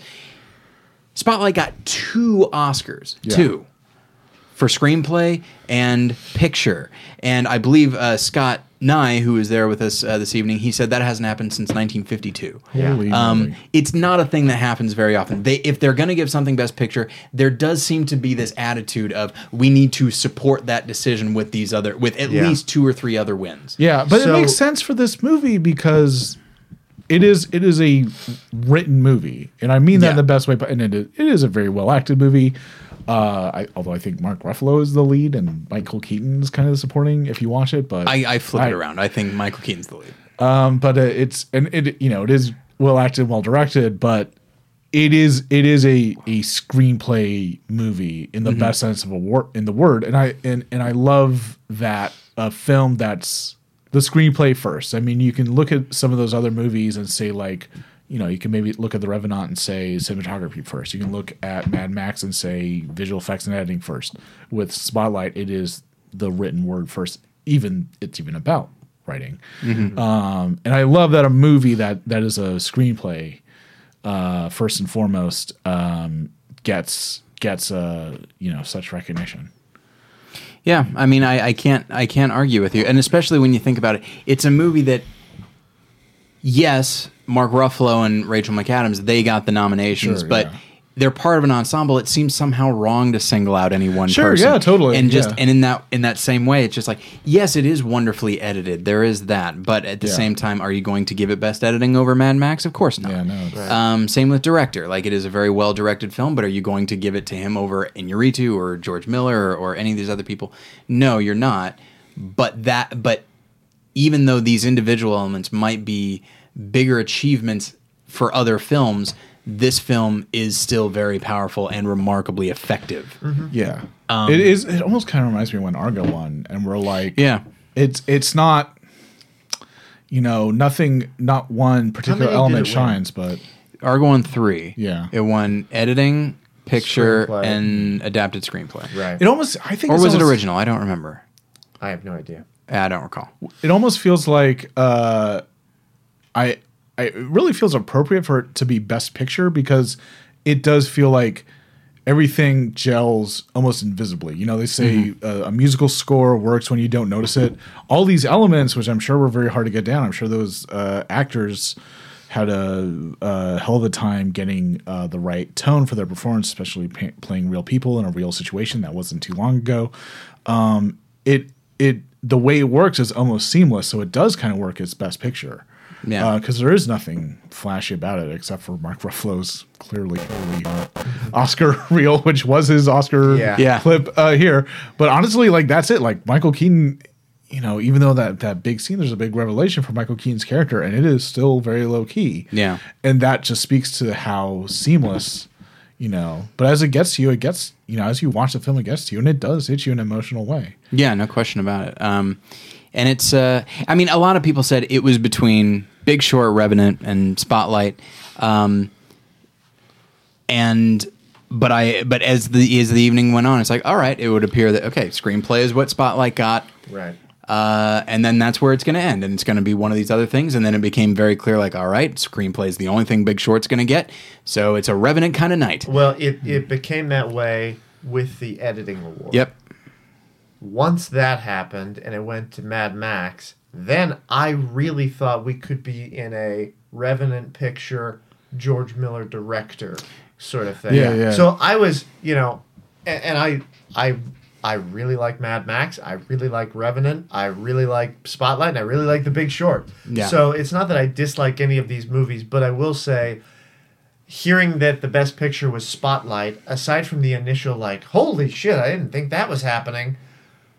It's a little bit of a letdown to me from the other narrative of, I mean, the crazy one is you give actor and cinematography to The Revenant, and then you give picture and director to Mad Max, and you just let Hollywood burn to the ground. I- It's You know, I was really hoping because as, as much as I love Spotlight, and I mean it was it's in my top ten. It's only two slots below uh, Mad Max. So as much as I love Spotlight, and as much as I didn't want Scott to get even more points uh, in the Oscar draft, Yeah. um, I found myself just like, wow, every chance they have to give something to the Revenant, they're gi- not every chance, but a lot of chances they're giving it to Mad Max, and I thought, like, Yeah. Yeah. what if the Academy embraced Mad Max to the tune of director and picture and all these technical awards, and I'm just like, and the thought was so invigorating to me. Mm-hmm. Uh, because I thought like, oh, this this was a three a three horse race for a long time, and here comes this here comes this underdog, Yeah. uh, and they didn't do it, and it bummed me out. Um, So my thinking is that as much as I love The Revenant, some other I, I'm just wondering if Spotlight was it the first choice on people's list? Or do you think or is it like the two, three on tons of people's lists and that's how it's getting in there? And the Revenant just wasn't strong enough, Big Short just wasn't strong enough. Maybe Mad Max sort of split the difference, could have siphoned away some of the Revenants. I I think an argument could ultimately be made that which of these films is the most important. Um, you know, Mad Max is an amazing achievement and a film that I liked more than Spotlight. The Revenant Yeah. is a wonderful achievement. And yes, Big Short is important, but and and people lost a lot of money, a lot of terrible things happened. People can be very greedy. Molested kids is worse, and this is And also, and- it's a bigger organization. yeah, exactly. And so I feel like that's. uh, I feel I like don't know, a I- lot of people could vote for it on the that. Entire economy No, but the Vatican. is is even farther reaching But that's because I not do everybody's want- Catholic. I. But and that's the thing. I do wonder.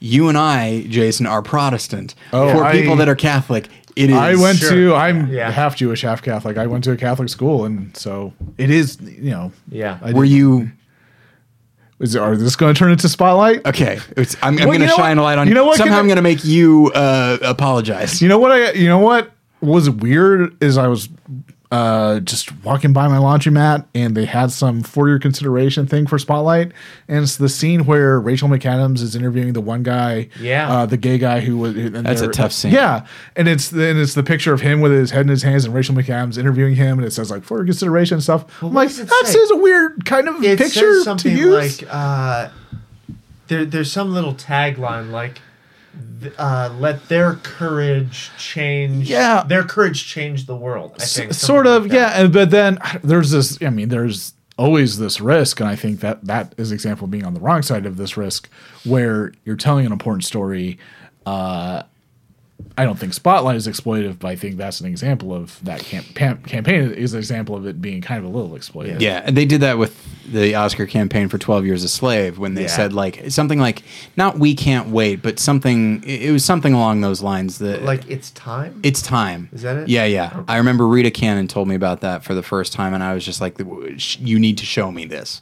And so she she pulled it up online and and I was just like this is yeah come on guys. again that's not the movie's fault It is not the movie's fault. Not and. I, I love that movie Do Um, directors and stuff get a vote on how their films are campaigned? some do I think it some depends. Yeah. yeah.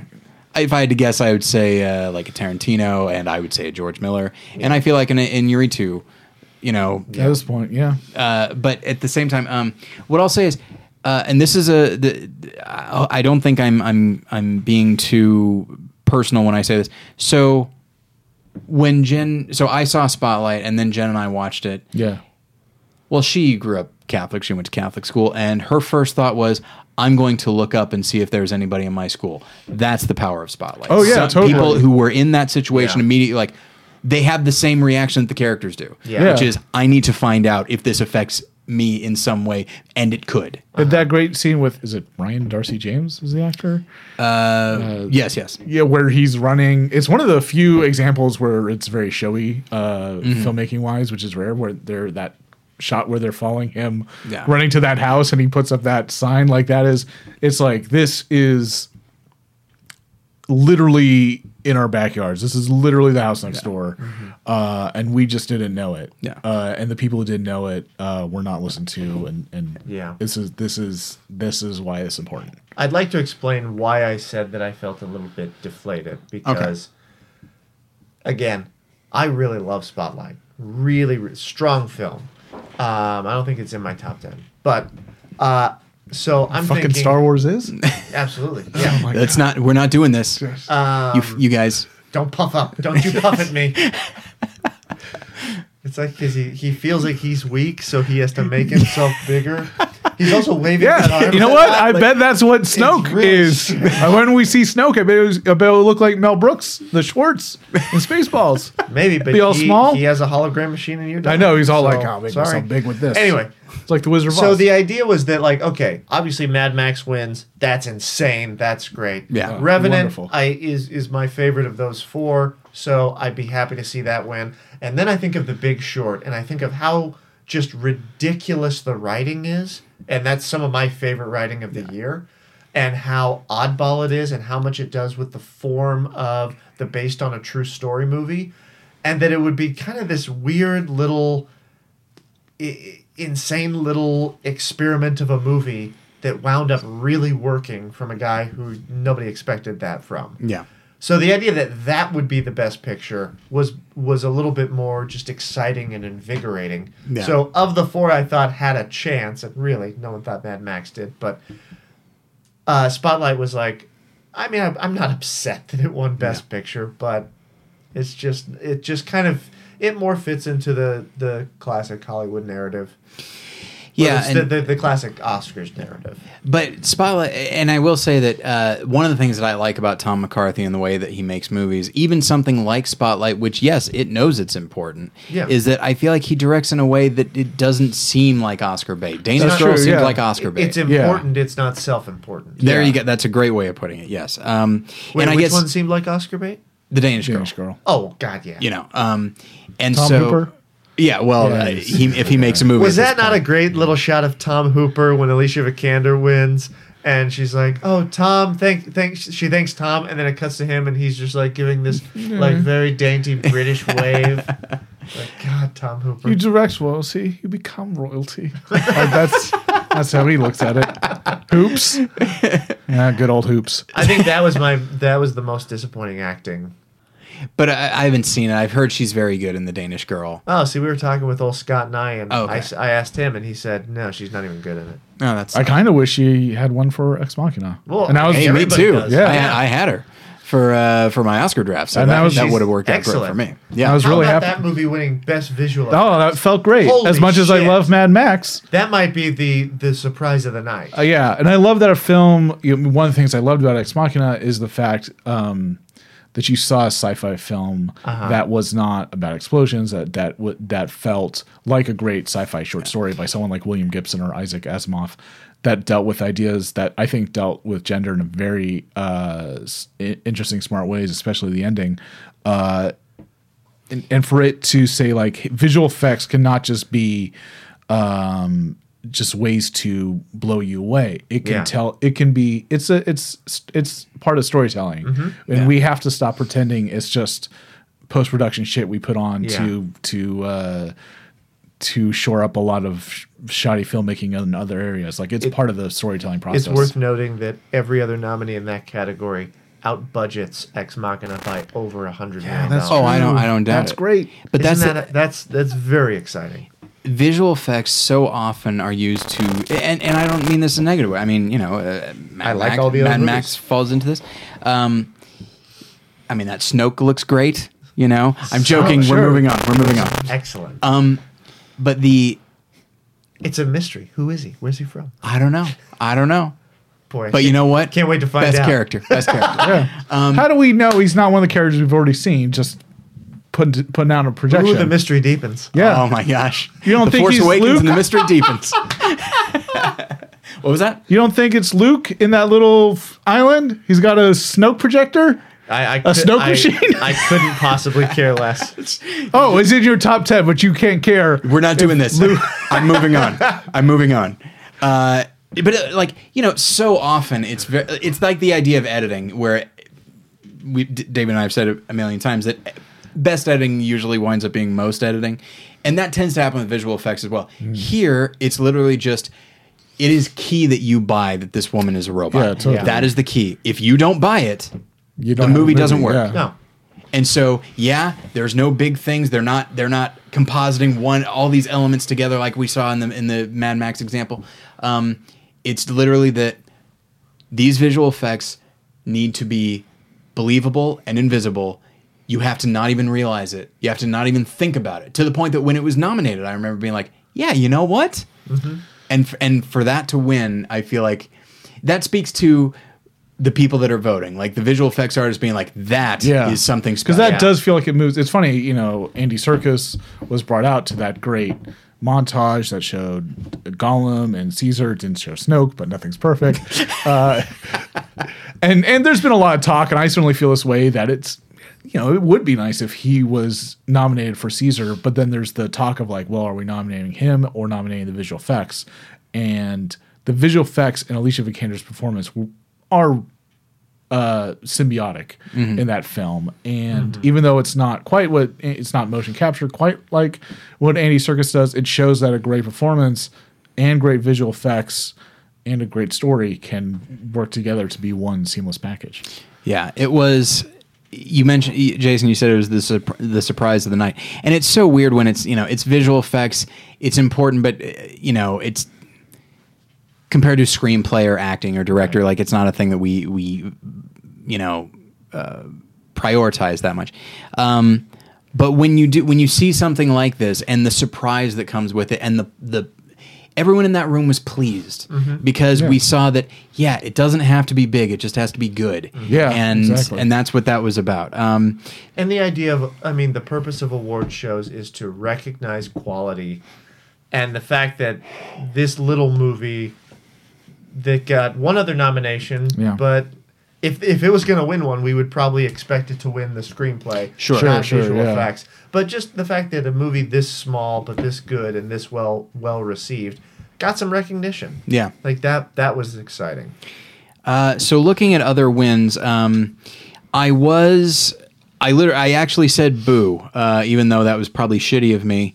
Uh, Mark Rylance winning over uh, in my for me, Sylvester Stallone. Yeah. I think I, I, I think his performance was fine in Bridge of Spies. It actually didn't work that great for me. Uh, uh, Some of it might have been the writing that I had a problem with as far as his his his character, um, but uh, his performance is fine.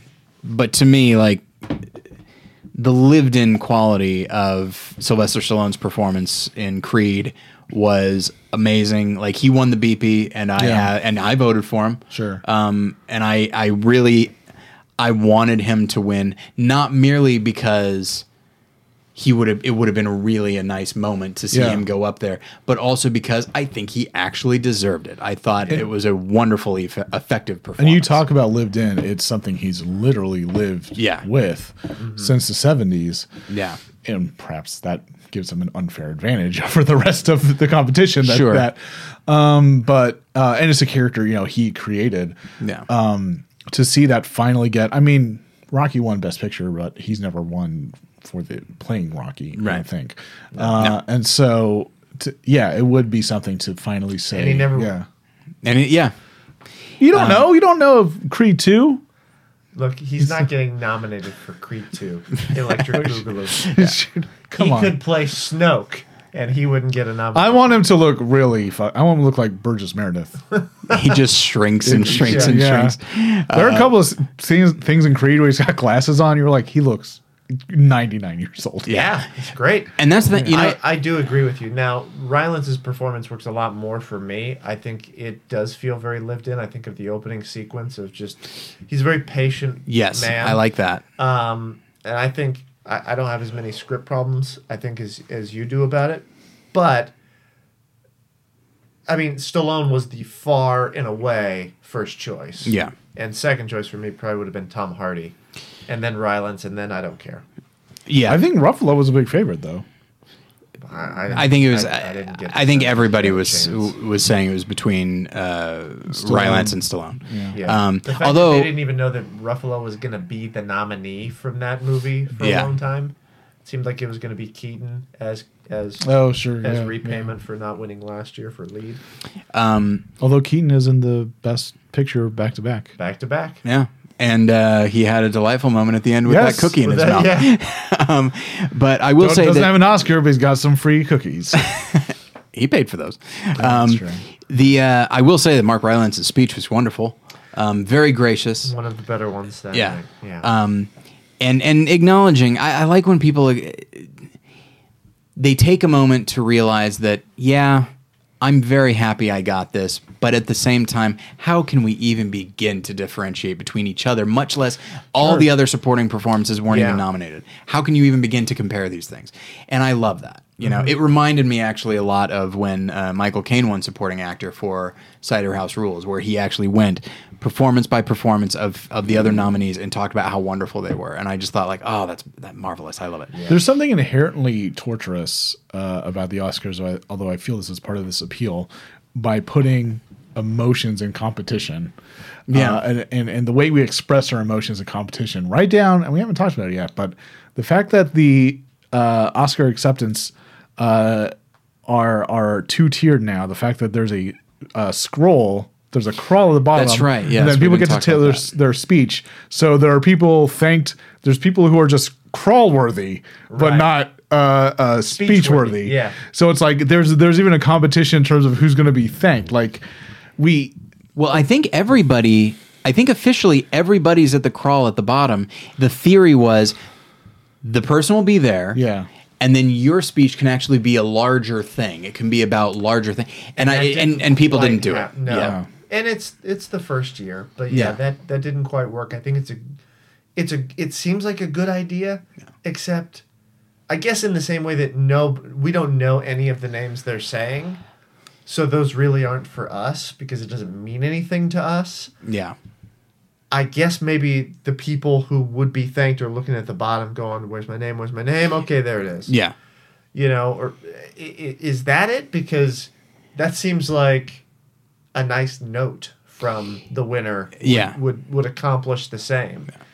There, Um, there is something amazing about hearing your name said in this, uh, in, in this speech. But at the same time, I get what they're trying to do, and I like the idea of it, which is people have a moment to, rather than talk about their agent, uh, they have a moment to. Ex, uh, expound upon the artistic experience, Right. And I think that would be, and some people do that anyway, Yeah. Um, and those moments when they work, are kind of amazing. Yeah. And and and when someone makes it work uh, and go out, they go out of the way to do it. So the theory behind it is interesting. I just don't. I don't think it will ever do it because I don't think anybody who just wins an Oscar. I don't think they're going to go up and not thank their wife because their wife's name is on the is scrolling Right. underneath them. The know? last thing you want to hear in a like if you imagine uh, listening to a couple fight in the apartment next door and you hear honey you were thanked in the crawl i would jump out the window i'd be like well that's it for the human race we're done right. So uh, other let's see other wins that were you know that we were happy about, not happy about. By and mean, large, I- I, was happy with everything. I, I it does does it sound weird that does mean a lot to see mad max get nominated because films like that well one films like that usually aren't made as well as that film Yeah. um, but it is you know a big going back to buster keaton you know action films like that really well made action films get to the heart of what cinema can do mm-hmm. and what cinema can do that other art forms can't do. And to see the efforts by so many people under the direction of an old master like george miller like it does it fucking like it it it it's great to see that recognized um, so many so of many years. so many of these other movies as much as you know my favorite movie of, of 2015 was brooklyn. I mean I, which is in many ways about as conventional as you can get. It just happens to be really great in in in telling that story. Um, but so many of these movies as great as they can be as effective as they can be are still pretty straightforward. It's it's movie making as you've seen it before. The revenant does some great things but even some of its principles. Oh, see, I was gonna been I was gonna put that in the same category as Mad Max. I think it's close, uh, but at the same time, we have not seen that stuff before. That's why we haven't seen I- I the just mean- natural lighting used, the landscapes used as effectively, and and the way he uses cinema, the way he shoots, the long takes, the choreography of it. That is a thing that I appreciate a great deal. I do, I do think that there are just even just the type of story that it is. I have a tremendous respect for The Revenant. Um, I, I never understood why people are so angry at it. It was the same with Birdman last year. People are just like, ah, that movie's dumb. And it's like, look, if you want to say it's maybe a bit on the nose at times, that's fine. But Birdman had a very self importance to it. I Sure, that's fine. I don't care uh, because I still relate to those characters. I still think it's well acted. I, I certainly think it's well shot. There's definitely like some people are just like, ah, he's just trying to challenge himself. Is that the worst thing uh, that a filmmaker is trying to challenge themselves and by and large is succeeding in what he's trying to do? That's the thing that I like about Inarritu. And he's a filmmaker I used to not really like that much. I didn't like Babel that much. Um, I've I've I've kind of I've been on board with him yeah, from the beginning. from the beginning. I'm a huge fan of Babel.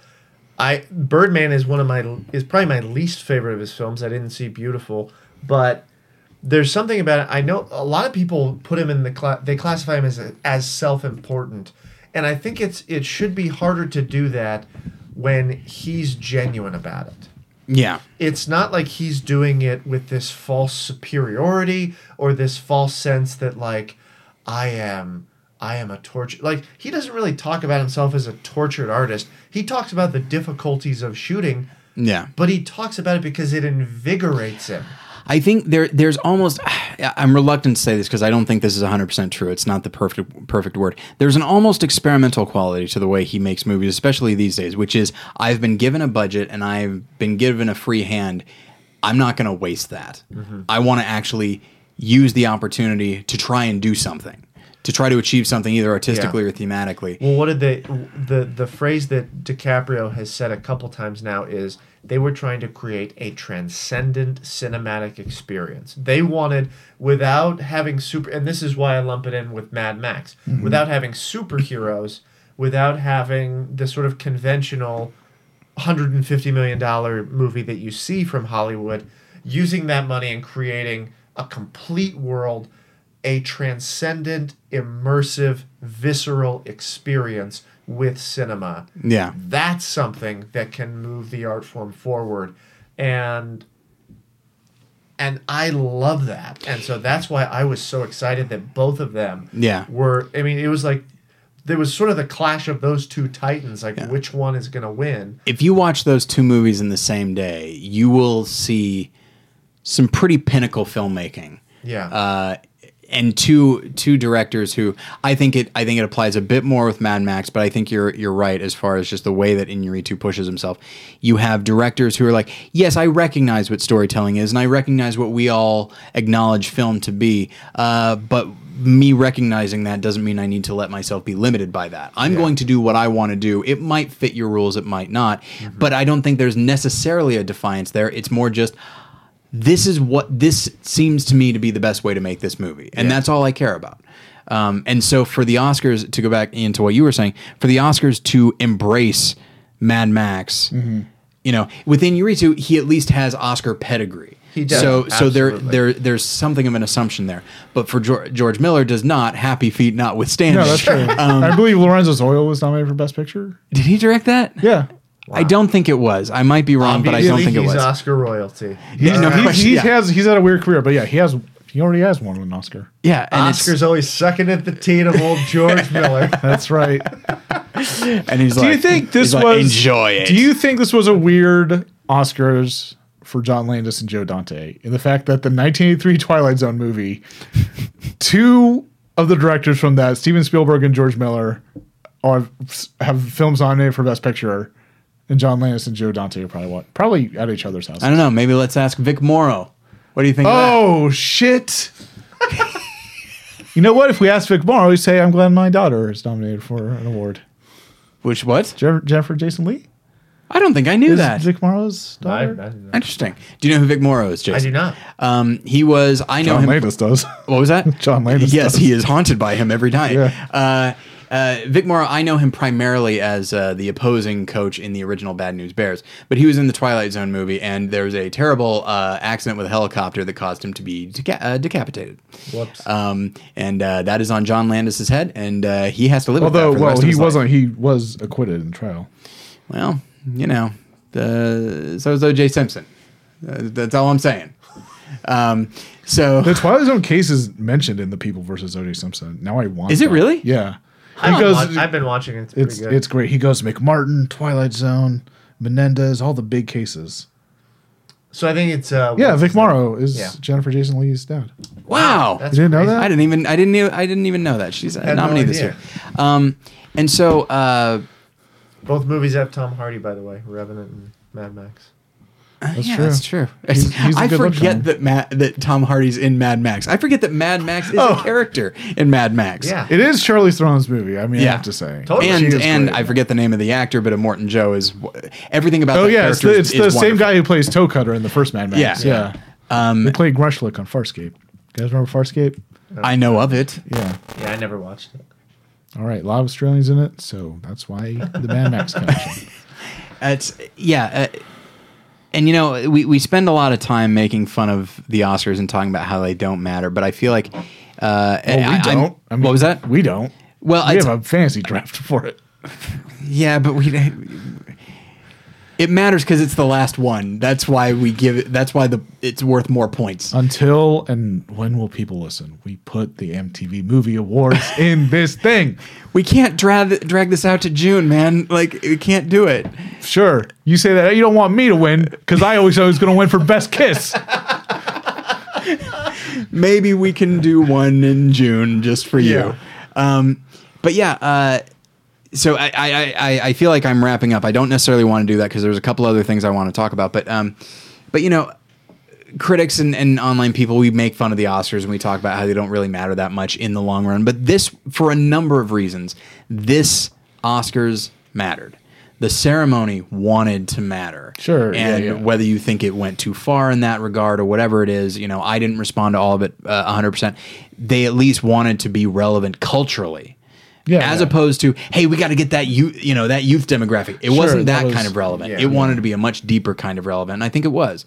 Um, and in that, and in the same way, I think they wanted to be, I think they wanted to really embrace something, things that were artistically striking. And yes, Spotlight. I love Spotlight. It winning Best Picture is not that risky of a thing.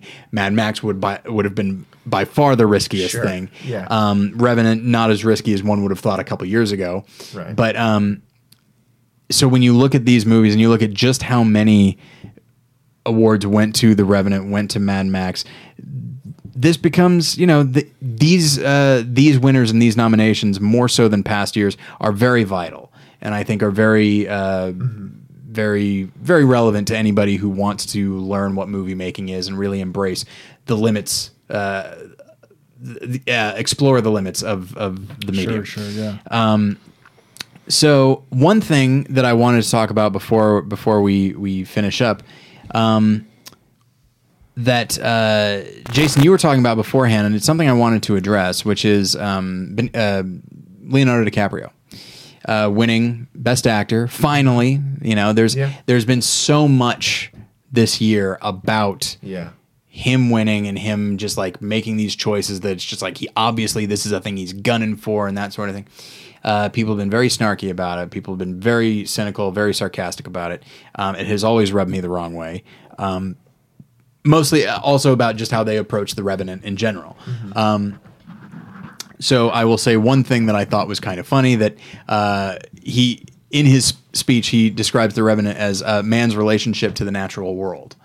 And then he goes on to say how we need to take care of the, the uh, natural world. And part of me's like, uh, "Did you see the Revenant? It will kill us. We we need to fight it. We need to subdue You're, it." you're going to Monty Burns this shit? yeah, exactly. Tough cheese. yeah, it's it's uh so that's the thing that struck me as interesting. It's like, uh, if anything, it's about how we're losing. So I think we got to step it up. Right. Um, take that atmosphere or lack thereof. Um, but as far as as far as um, him seeming to you know really be aiming for it, and we act as though it's some kind of crime that he actually seems to want an Academy Award, seems to want some kind of validation artistically for something that he's done. Um, Jason, I'll let, I'll let you talk about it because the thing that you were more passionate about than I was. Not that I'm not, but uh, I don't know. So what what caused you to kind of pay attention to all this hullabaloo surrounding uh, DiCaprio this year? It's the idea that everybody's been every, people by and large are are in support of DiCaprio. Yeah, Like they they tend to like him. He's got a very good reputation. Except the moment that it appears that he would value recognition in the form of an Oscar, all of a sudden it's like we treat him like he's a child who just wants a nice plaything. And Yeah. we, we we sort of like we it's just this immediate superiority of like, oh God, look how much he wants an Oscar. And we immediately say like Oscars don't matter. It's like look how nakedly it's like we can't stand watching somebody genuinely want something else and genuinely go for it. There's been a lot of reports he's been attending all the luncheons, uh, you know, a lot of the smaller ceremonies, I think, or just sort of all, all the events or whatever they are, where he can meet with the voters to try to get this award. And it's bec- I, I it just pisses me off and just frustrates me about people that this is a movie he clearly is passionate about. Yeah. This is a movie, you look at his other performances, they are so verbal. They're very physical and he's been getting he, he he's often involved it involves physical and verbal uh, characters and sort of puts those two things together and now he is depending solely on the physical so he's pushing himself. Yeah. And I don't think there's anything wrong with somebody who feels like they're pushing themselves and they want to push themselves to want to be well regarded for that and to want this movie. And again, I think he sees it as more than just himself. I think he does see it as creating transcendent movie experiences. So while that that could sound like a canned little phrase that they've come up with, I think he cares about cinema. And I think he cares about creating things that are compelling and he cares about being a part of that and he really wanted this to get recognized because it meant so much to him. And I, I have a problem with people looking at something that means something to somebody and saying, well, it's really easy for me because it doesn't mean that to me. So I'm going to mock you because it does mean that to you. Yeah. I think that's just such an ugly that's such an ugly reaction to have. And they have it about Inarritu and I, I and it's funny they now sort of have lumped DiCaprio in with Inarritu in just for the purposes of this award season, which is Yeah. kind of an odd thing. You know, there's a the the film Shattered Glass. Um, I was watching the commentary, and it was the director Billy Ray, and then Chuck Lane, which is the speed, the the Peter Sarsgaard character, and there's a moment in the film where Chuck Lane is elevated to the, now he's the editor of of the uh, of the magazine of the new the New Republic, and everyone's is kind of like iffy about it. They feel like maybe he did some shady dealings or whatever. And there's this moment in the film where he uh, he has now been promoted. He is now the guy in charge, and he goes to his office. But before he steps in, he stands and kind of looks out at the staff, and they're all kind of looking at him, and he just. In that very intense, smoldering way that Peter Sarsgaard has, he just kind of surveys what's going on here. Yeah. Um, and in the in the commentary, I remember Chuck Lane. Either maybe Billy Ray was quoting Chuck Lane, um, but basically he said that what he wa- what Chuck wanted to say in real life in that moment was, "What was I supposed to do? Say no? This is the job I've wanted my whole life." And how many actors in Hollywood have practiced their Oscar speech? How many people would be Yeah. thrilled to even be nominated, much less win? There's nothing, you know, I mean, for God's sake, as much as I downplay the podcast awards, I'd love to win one. Yeah. You know, uh, there's just, it- it's, it's validation, it's recognition, it's people saying, you know what, we, you are, you're a part of us and you, you deserve to be thought of in a very specific way. Yeah. And yes, maybe someone could say, well, it comes from a place of insecurity, it comes from whatever.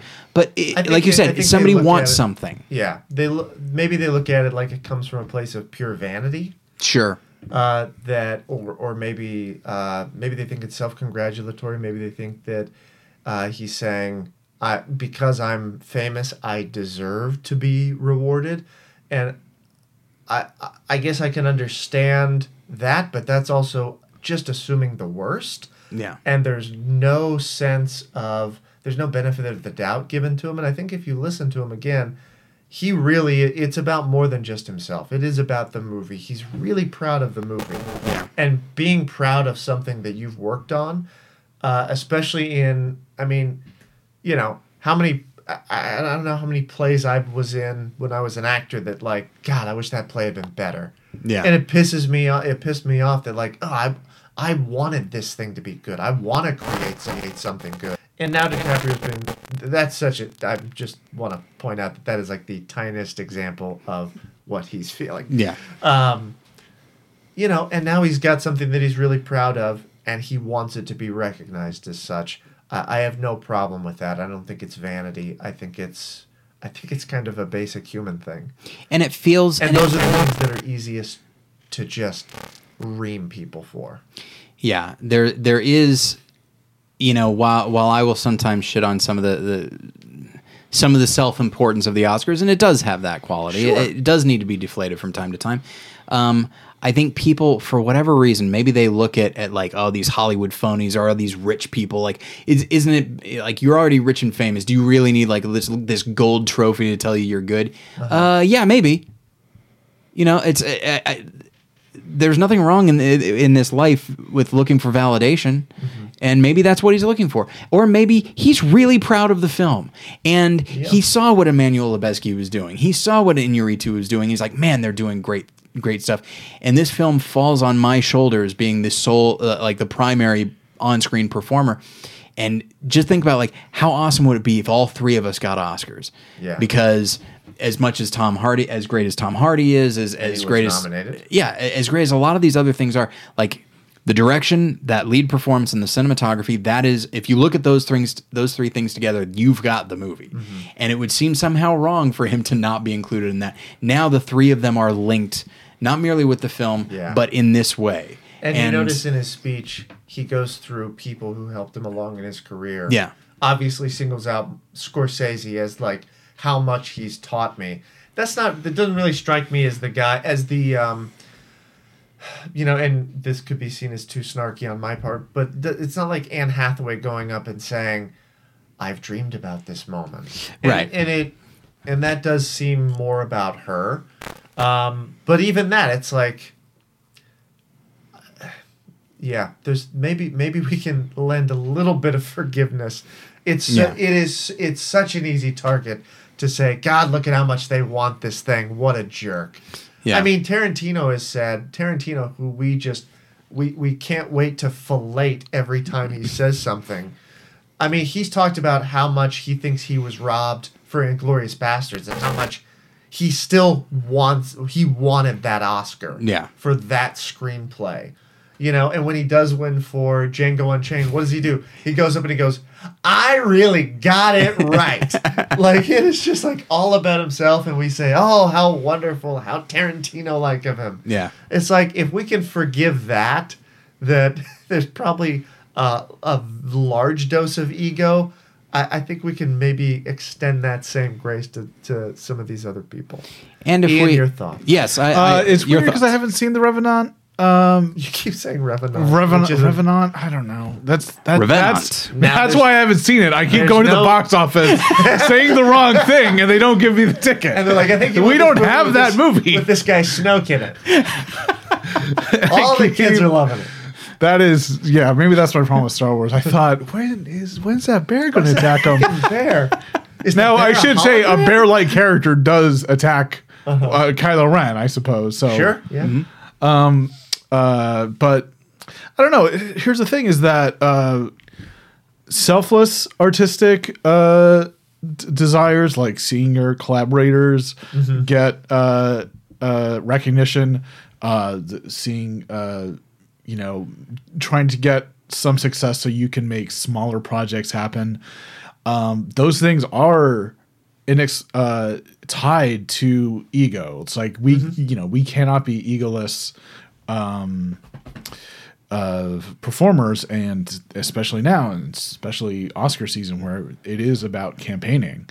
Um yeah. This whole It- thing you know, it's- it's- on The, awards. Yeah, the the the promoting of self and the promoting, and I think this is a very 21st century thing. Uh, the promoting of self and the promoting of even genuine artistic, um, you know, it it uh, genuine artistic uh, desires are they're so they're so mixed now uh, that it.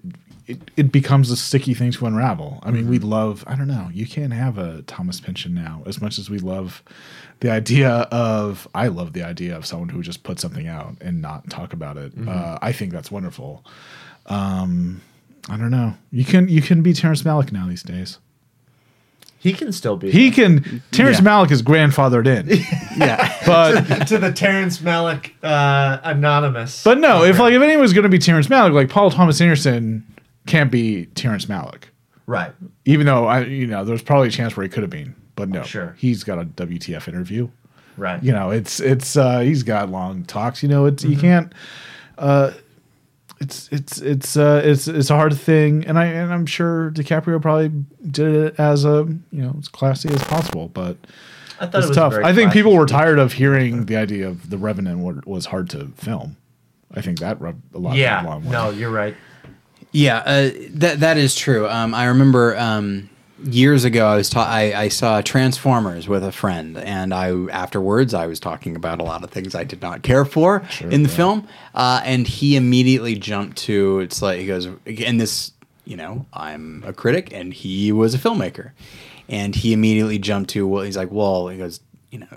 That film seemed like it was remarkably difficult to make. I mean, the fact that he got it made at all, and that it's as it's as coherent as it is, and that and that the special effects and the action sequences hang together as well. Coherent as, they as it is. yeah, yeah, yeah. That's- I am. I will say, I am someone as a filmmaker. I am someone who sees those Transformers movies and goes like, "How did all of those shots get filmed? Yeah, absolutely. Like, how did someone know that they needed all of those shots? Sort of because it usually is a bunch of chaos. yeah, It just seems like this gigantic. yeah. Every one second shot required a setup. Yeah. you know, like so. That's the thing. So he immediately jumped to that like that any criticism doesn't count because of how difficult it must have been to make Right. a movie. It's like, hey, I get it, but you know what? Good movies are just as hard to make as bad movies. Yeah. in many cases. And so if a if a good one is made, you know, Jaws was remarkably difficult to make, and it is. They also managed along the way to make one of the best movies of all time. Yeah. Um, and so yeah, to to tout the like I deserve this because look because look at all the look at how hard this was, and I don't think he was necessarily doing that. It's more just hey, here's a story about what this shoot required, and you know I did that. Um, you know, at the same time, Michael Fassbender could say, "Do you realize how much how much fucking dialogue I had to memorize?" Yeah. and uh, and uh, just have it flood out of my mouth all the time. Um, you know, anybody can say that. And be able to attach intention. Yeah. And purpose to each of those. Exactly. Yeah. And so, um, so while I don't think that somebody deserves an award or even to be lauded simply because something was inherently difficult, um, I do feel like, yeah, I, I don't think that's what he was. That's the argument he was making. Now, do you think people are because we? I'm thinking of Apocalypse Now. Okay. and how much we love to think about the difficulty of that of Yeah. the making of that film is there a sense maybe that people think that they're trying to put themselves in that league of like oh look apocalypse now is difficult to make Maybe. and it's a masterpiece. Well hey look how difficult our movie was. It must be difficulty equals artistic integrity It's like the lobster scene in Annie Hall, Uh-huh. where in one case it happened like the the goofiness with the lobsters in the kitchen happens organically, and then he tries to recreate it artificially with another girlfriend. Doesn't go as well. Right. Um. I I could see someone making that argument because, you know, it's one thing for me to acknowledge the ambition of Inarritu. yeah But then if he in the same breath says, "Yeah, it was really difficult," it's like, "Yeah, you wrote the fucking thing, Right. You, like you decided this was going to be this difficult. You did this to yourself, sir. You can't you can't do both. You know, Right. uh, if you said." You know, we we wanted to make the movie this way. It was very difficult, but it was worth it. It's like, all right, you bree you breezed over the difficult part. Good for you Yeah. because you recognize that for you this was the only way to make this film. Um, and so, uh, yeah, and I think in the case of Apocalypse Now, one of the reasons that we love hearing those stories of how horrible it was behind the scenes is because I think that emotional turmoil actually uh, becomes uh, seeped in. It, it seeps into the actual product. Yeah. Um, and uh, yeah, it's I'd like to state for the record, this is I do not think The Revenant is as good as Apocalypse Now. no, I think one of I, I genuinely think Apocalypse Now is one of the ten best movies of all time. Um, Even Reven- without Snoke. Even with even without Snoke, and Watch even out, he's oh, always puffing up again. Yeah, and even with even with a hack director like a Francis Ford Coppola, as opposed I to should the say- wonderful Old Frank J.J. Abrams. Speaking of how difficult it was, Coppola did think that if he died, he would have gotten Milius to direct it, and then if Milius died, George Lucas would have directed it. So Oh man. Man. There could be six episodes of Apocalypse Now. sure, there was a whole documentary of it. I mean, yeah, That's, oh, that's a wonderful documentary. Um, yeah, so I'm glad I wanted to, to talk about that because That this was is a lengthy seg uh, or uh, sidebar. it was, but it was one of the, it was one of the actual narratives of this Oscar season. Yes. Like the big thing was like Oscars so white, and then second or third was Yeah. it's time for for Leo to win. And am I happy about that? right. And I do think a lot of that is probably the other side of the publicity machine you were talking about from Spotlight of seeing like that poster. It's like, well, the publicity people for The Revenant, they have the oh, it's man in the natural world, and look how hard we worked. Yeah. Yeah. So that sometimes unfortunately becomes a narrative. Yeah, which and as you said, like that is not the fault of the film, Right. but it, but this time of year, it all gets Oh, mixed man. together. It does make me think this is a weird uh, year of underdogs winning and is overdogs or overcats the opposite of underdog. uh, but of, you know, whether it's Lubezki, uh, Inarritu, uh, the, you know, people who have won before, uh, people who are Oscar royalty, and then you see uh, the Mad Max people win. You see Ex Machina. The fact that Adam McKay, like who who has done a lot of good work, but has done work in films that Oscars just don't recognize. That now that he has an Oscar, uh, Brie Larson, who I think has been the uh, kind of a secret weapon of a lot of Yeah. films, like she's been the best uh, three minutes in a lot of other films. Uh, the fact you that she now has an yeah. award, it's like fuck yeah, fucking Envy Adams from Scott Pilgrim Yeah. has an award. And how Abed's girlfriend. yeah. Yeah, How freaking adorable is everything her and Jacob Tremblay? yeah, it's Oh. great. I could watch the two of them high five each other all day long.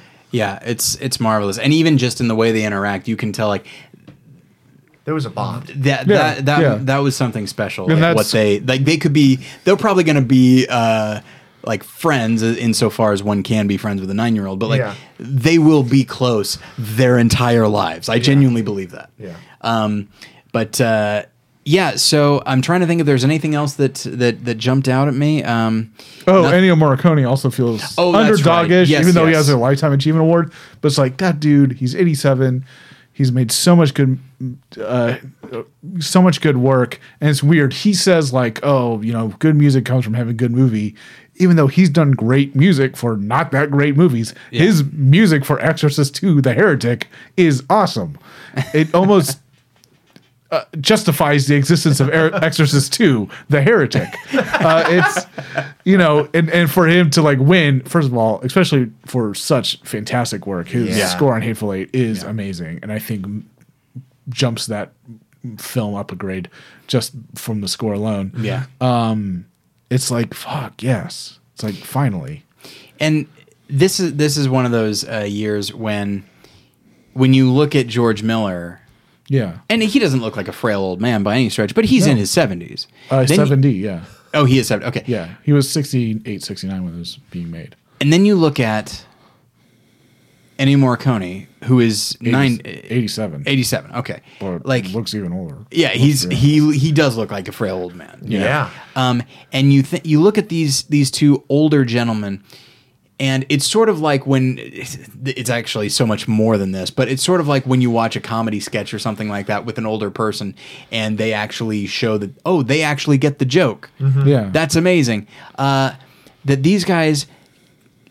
One of the things about the Hateful Eight score is it's one of the most vibrant pieces of music, one of the most alive yeah.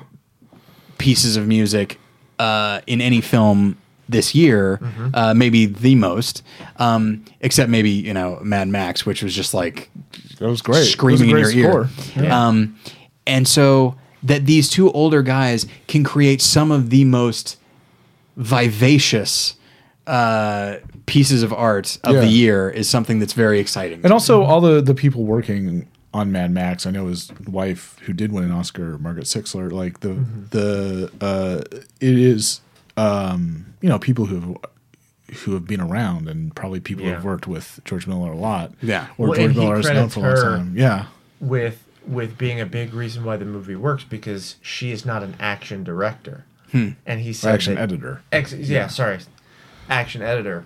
And so he thought he he just knew that she would have the sort of eye that would keep the movie moving and not let it become something standard. Wouldn't let it feel like if he got an action editor, it would feel like a lot of other action movies. But Yeah. because he had her, Yeah. he said that that helped establish the unique tone. yeah, because And- yeah, not only does it not feel like other action movies, it doesn't feel like other movies. Yeah. You know? Yeah, totally. Every um, time we saw clips from Mad Max, it was invigorating. Yeah, Yeah, every time. I saw a clip, I. I was just like, "Hey, uh, does anybody want to just forego Yeah, just the wanna- Oscars and just watch, Mad watch Max?" it. Pop this thing I mean, that was real quick. is, is a film I saw four times in theaters, Wow. and I have to tell you, it it works every time. And especially the ending. Like I would know when things are coming, and you know I get to appreciate them in a new way. But when you see that final battle with with all the players coming together, it works. It worked the fourth time in theaters as it did the f- first time, and that is a testament to honestly to great editing, maybe more Yeah. than anything else. Yeah. Um, yeah. So we will uh, we will uh, wrap this up. Um, you know, congratulations to Spotlight, a, a film that I think is uh, uh, certainly a worthy Best Picture, even if it's a surprise. The fact that the Cobbler and the Spotlight came out the same year is it's is inspiring in its own way. yeah, I guess that's true. You know, you can't keep a good uh, McCarthy down. Yeah, that's right. Um, It- it- now it sounds like I'm talking about uh, Senator McCarthy. Listen, it what's it going to be next? It's flipping the coin. Yeah, we don't know what we're going to Exactly. get. It could be maybe the worst movie you've ever seen. I know. That's the Tom McCarthy guarantee. Um, I say that as though I I love everything he's done. It, in the Cobbler, he was trying something. It was unsuccessful, And he was co-wrote it too. It's not like Yeah. he, it's not like he was thrust upon him. Yeah, this He was, not like, a this was not a studio thing where it's like, hey, if you let me, it's like, if I direct this, will you let me make this uh, this uh, Catholic priest scandal thing? Mm-hmm. Um, no, this was this originated with him. It was a thing he wanted to do, and I, I think it was a total misfire. But I, I kind of respect his his commitment. To Do it. you feel like it's almost like he had to make the cobbler to make Spotlight? Or all, all your films, nobody I think has all to your make The Cobbler. all your previous efforts inform what you're currently doing. Sure. Yes, that is true. Um, I definitely think that. I mean, Spotlight fits so well w- in a way that I wouldn't have expected with his previous films. Just the the, the idea of like a makeshift family. What if Um, when Tom McCarthy was on stage for best supporting for no for best uh film and he's just like watch the cobbler on Netflix please like if he plugs the cobbler how great would that be That would be fantastic. And everyone's just like, oh, And he's like, it's, better than this sack of shit. I, I made to this make that. I made this for one reason to get on stage and tell you motherfuckers to watch the cobbler yes, yes, yes. Diversity, global warming. I've got one religion in my life. It's called the cobbler. I'm talking about people becoming other people in their shoes if we want this world to be more diverse, Adam Sandler has to become Method Man by putting on Method Man's shoes. and uh, p- creepily, potentially uh, raping Dan Stevens. Sure, he has to go on a date with his own mom. Man, that scene was Yikes. hot. All right. So we are going to end it there. Uh, that is What what what, to end on. yeah what better way to end it um but yes thank you jason for being a part of this I love uh, it. thank you ian for being a part of this as well Thank you. um listeners you can find us at battleshippretension.com and uh i should say so for the last couple of months there's been a lot of end of the year coverage uh various be- uh, top 10s uh we just released the battleship pretension official top 10 um and then of course there's the beepies a much better ceremony uh, than the Oscars, uh, featuring somebody actually accepting his BP, which is very exciting. Um, Wait, but yeah, Stallone? You got yes, Stallone? I did. Yeah. Yeah. and he was so gracious. But he campaigned hard for that BP. He wanted that thing, and you know what? It was kind of a. he looked in that mirror. and He said, "This is your toughest opponent in the ring. I think that's true in the ring and also in the BPs." And I said, "Stallone, you said the ring twice." He said, "I just watched it." Naomi Watts, she's so great. Cut off his mic. Someone cut off What this if guy's what if they played me off? What if they played Ride of the, the Valkyries? I'm gonna punch you. which is a weird choice for playoff music Yeah. because it just makes you more invigorated. It's like fuck, I got my second win with these Valkyries, and you expect to play me off? You're right. I'll think I'm more being people. played on, baby. Yeah, and I did like the Inarritu was just like, I'm going. Yeah. I'm gonna. I'm playing you off. What do you Yeah. think of that Yeah, music? I, it would be if I was accepting uh, Oscar awards. They they try that shit. I'd be like, thanks for this, thanks for the soundtrack, guys. Keep it going. Yeah, and this, they don't have one of those big canes coming in from the side. They don't have the Sandman from the Apollo coming out. Exactly. That is a fun reference. Oh Good for you. Okay. Yeah, I stayed up late, way after Saturday Night Live growing up. I had real problems going to sleep. oh, well, that's a sad thing. Still now and said. then. Okay, so uh, listeners, thank you Oh, so much my. for listening. Uh, uh, we will be back next week with our official last episode, when in which we will talk about individual achievements of 2015. Uh, so stay tuned for that. Uh, in the meantime, thank you for listening, and we'll get you next time. Bye.